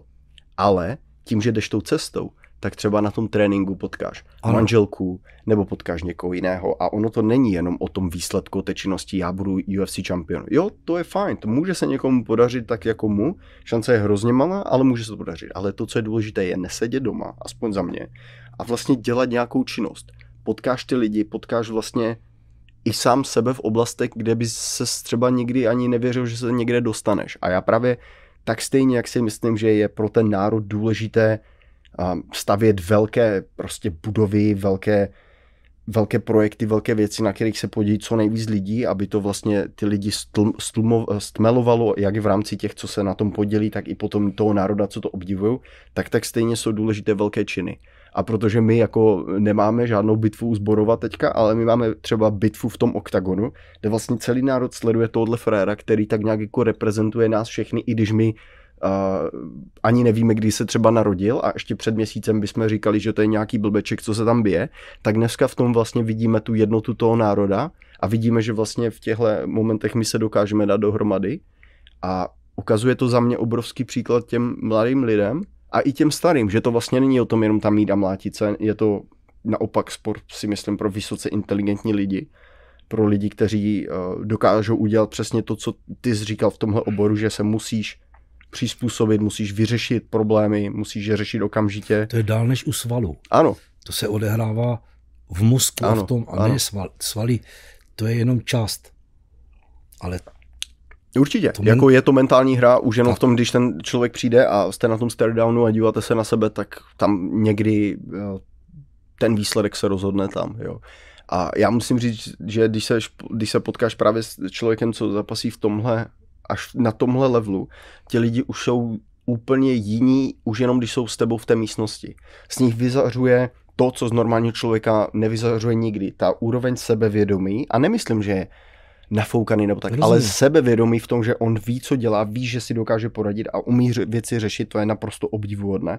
A tohle jsou lidi, kteří ten národ mají nějakým způsobem stmelovat, předávat informace, tahat je dopředu a je to za mě úplně jedno, jestli to je v oboru, jako je hudba, co, což děláš ty, anebo MMA.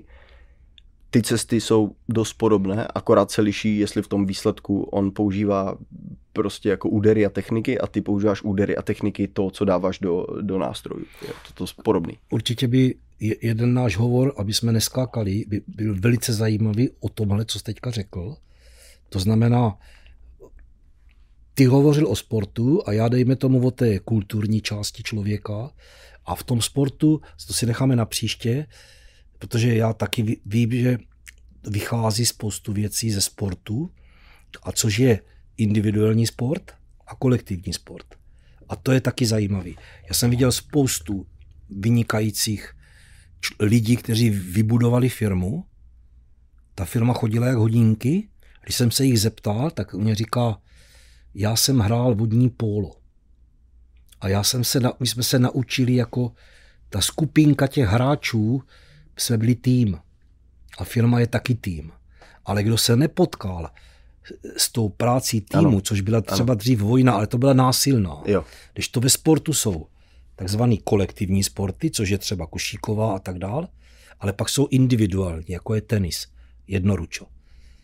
Jo, to znamená, to si můžeme nechat na příště, jakoby, jak by skombinoval sporty, kdy je individualita člověka, kde já chci být nejlepší sám, nebo naučit se kolektivní sport na nižší úrovni a z toho sportu potom čerpat, dejme tomu, do řízení malého kolektivu nebo do řízení rodiny. Mm-hmm. Co je rodina? No. Rodina je sportovní tým, každý je jiné, ale buď to fungují všichni jako jeden tým a rodina šlape, anebo je složena ze čtyřech individualistů a všechno se to rozpadá. Mm-hmm. Jo, takže to bych určitě tomu klidně věnoval další debatu u kafička. Jasně. Jo, mě by to zajímalo. Jasně. Já můžu říct svoje zkušenosti, které jsem získal teda za 40 let před tebou jsou dál. A když něco nebudu vědět, tak si spojím kamoša, který má ještě 20 let ještě Milan. dál Milana a zeptám se, co on na to říká a tak dál. Ale určitě sport, muzika, podnikání, posazení. Jedin, to je, je to ta cesta. Je to furt ono. Ano. Ale kde to není toto? To vůbec není ve školství mm-hmm. učit ano. a to vůbec není v úřadech ano. sedět. To tam není. Před pár dnama jsem se akorát s Marcelem, s tím kámošem, co i tady byl, jste se potkali, tak jsme zrovna se bavili o tom, že co vlastně jsme se ve škole naučili a ještě dneska bych řekl, že tomu jako věřím, že to tak jako ve skutečnosti je, anebo mi to v životě nějak pomáhá. A řekli jsme si, že fakt jako pokud pominu ty technické obory, ty technické věci, tak prakticky všechno je úplně, úplně jinak. A čím víc se bavím s lidma, kteří do věcí vidí, tak si říkám, že ta škola ani by nemusela trvat tak díl, eh, tak, tak dlouho. Jo. Prostě pro mě to jsou, uh, nechci říct, že roky, které uh, jsem nevyužil ne, nějak, ale vlastně to vzdělání neodpovídá době toho studia. A do jisté míry to může být i mnou, že jsem na to prděl, ale do druhé, do druhé strany si říkám, že asi ne, protože i kdybych měl samé jedničky, tak nemyslím si, že by mi to nějak znatelně pomohlo. Určitě nemám žádné takové výčitky, že někdy si sednu a říkám, tyjo, kdybych se líp učil. Ne. To se mi v životě nestalo. Ne, to, není. to, to vůbec se nedá aplikovat na mě. Já jsem se nemusel líp učit. U mě by byl výsledek úplně stejný prostě v tomhle. Jo. Kdybych měl uh, místo trojek, kdybych měl dvojky, já to tak tady, výsledek byl stejný. Já to tady uzavřu setkání uh, po 50 letech z devítky, mm-hmm. kdy mě učitelka matiky říká, Vašku, já 50 roků žiju strašný výčitky svědomí, že ty, které spatřil mezi nejlepší matematikáře ve třídě, jako když to řekla takto slovo, tak nás tam bylo třeba pět. Jo. Takže ty se nedostal kvůli matice na průmku. A já jsem jí říkal, prosím vás, paní učitelko, to byl nejšťastnější krok mého života. Já jsem největší vzdělání dostal na učilišti v metře. A já jsem tak strašně rád, že jsem šel napřed se vyučit, učil jsem se elektromechanikem, naučil jsem se pájet, naučil jsem se dělat a pak jsem chodil rok ve třetíku do fabriky. Žil jsem tam mezi dělníkama, plnili jsme plány, mě bavilo na soustruhu, my jsme všechno uměli. A pak jsem šel teprve do průmky, abych dostal tu maturitu, ale tam jsem se nenaučil nic. Mm-hmm. Tam mě dusili nějaký ptákoviny. Vzorce. A na výšce mě ustříhli pupeční šňůru. Mm-hmm. Takže výška mě sformovala bez, bez výšky vojenské a bez pobytu 6 roků u bojových útvarů bych nezvládl tady tyhle, tenhle systém porevoluční, mm-hmm. tady těch hrozných svíňáren. Přizpůsobit se. Ona mě, ona mě tak vyzbrojila, mm-hmm. že tady ti současní nepřátelé jsou břídili proti tomu, to co nás učili na výšce.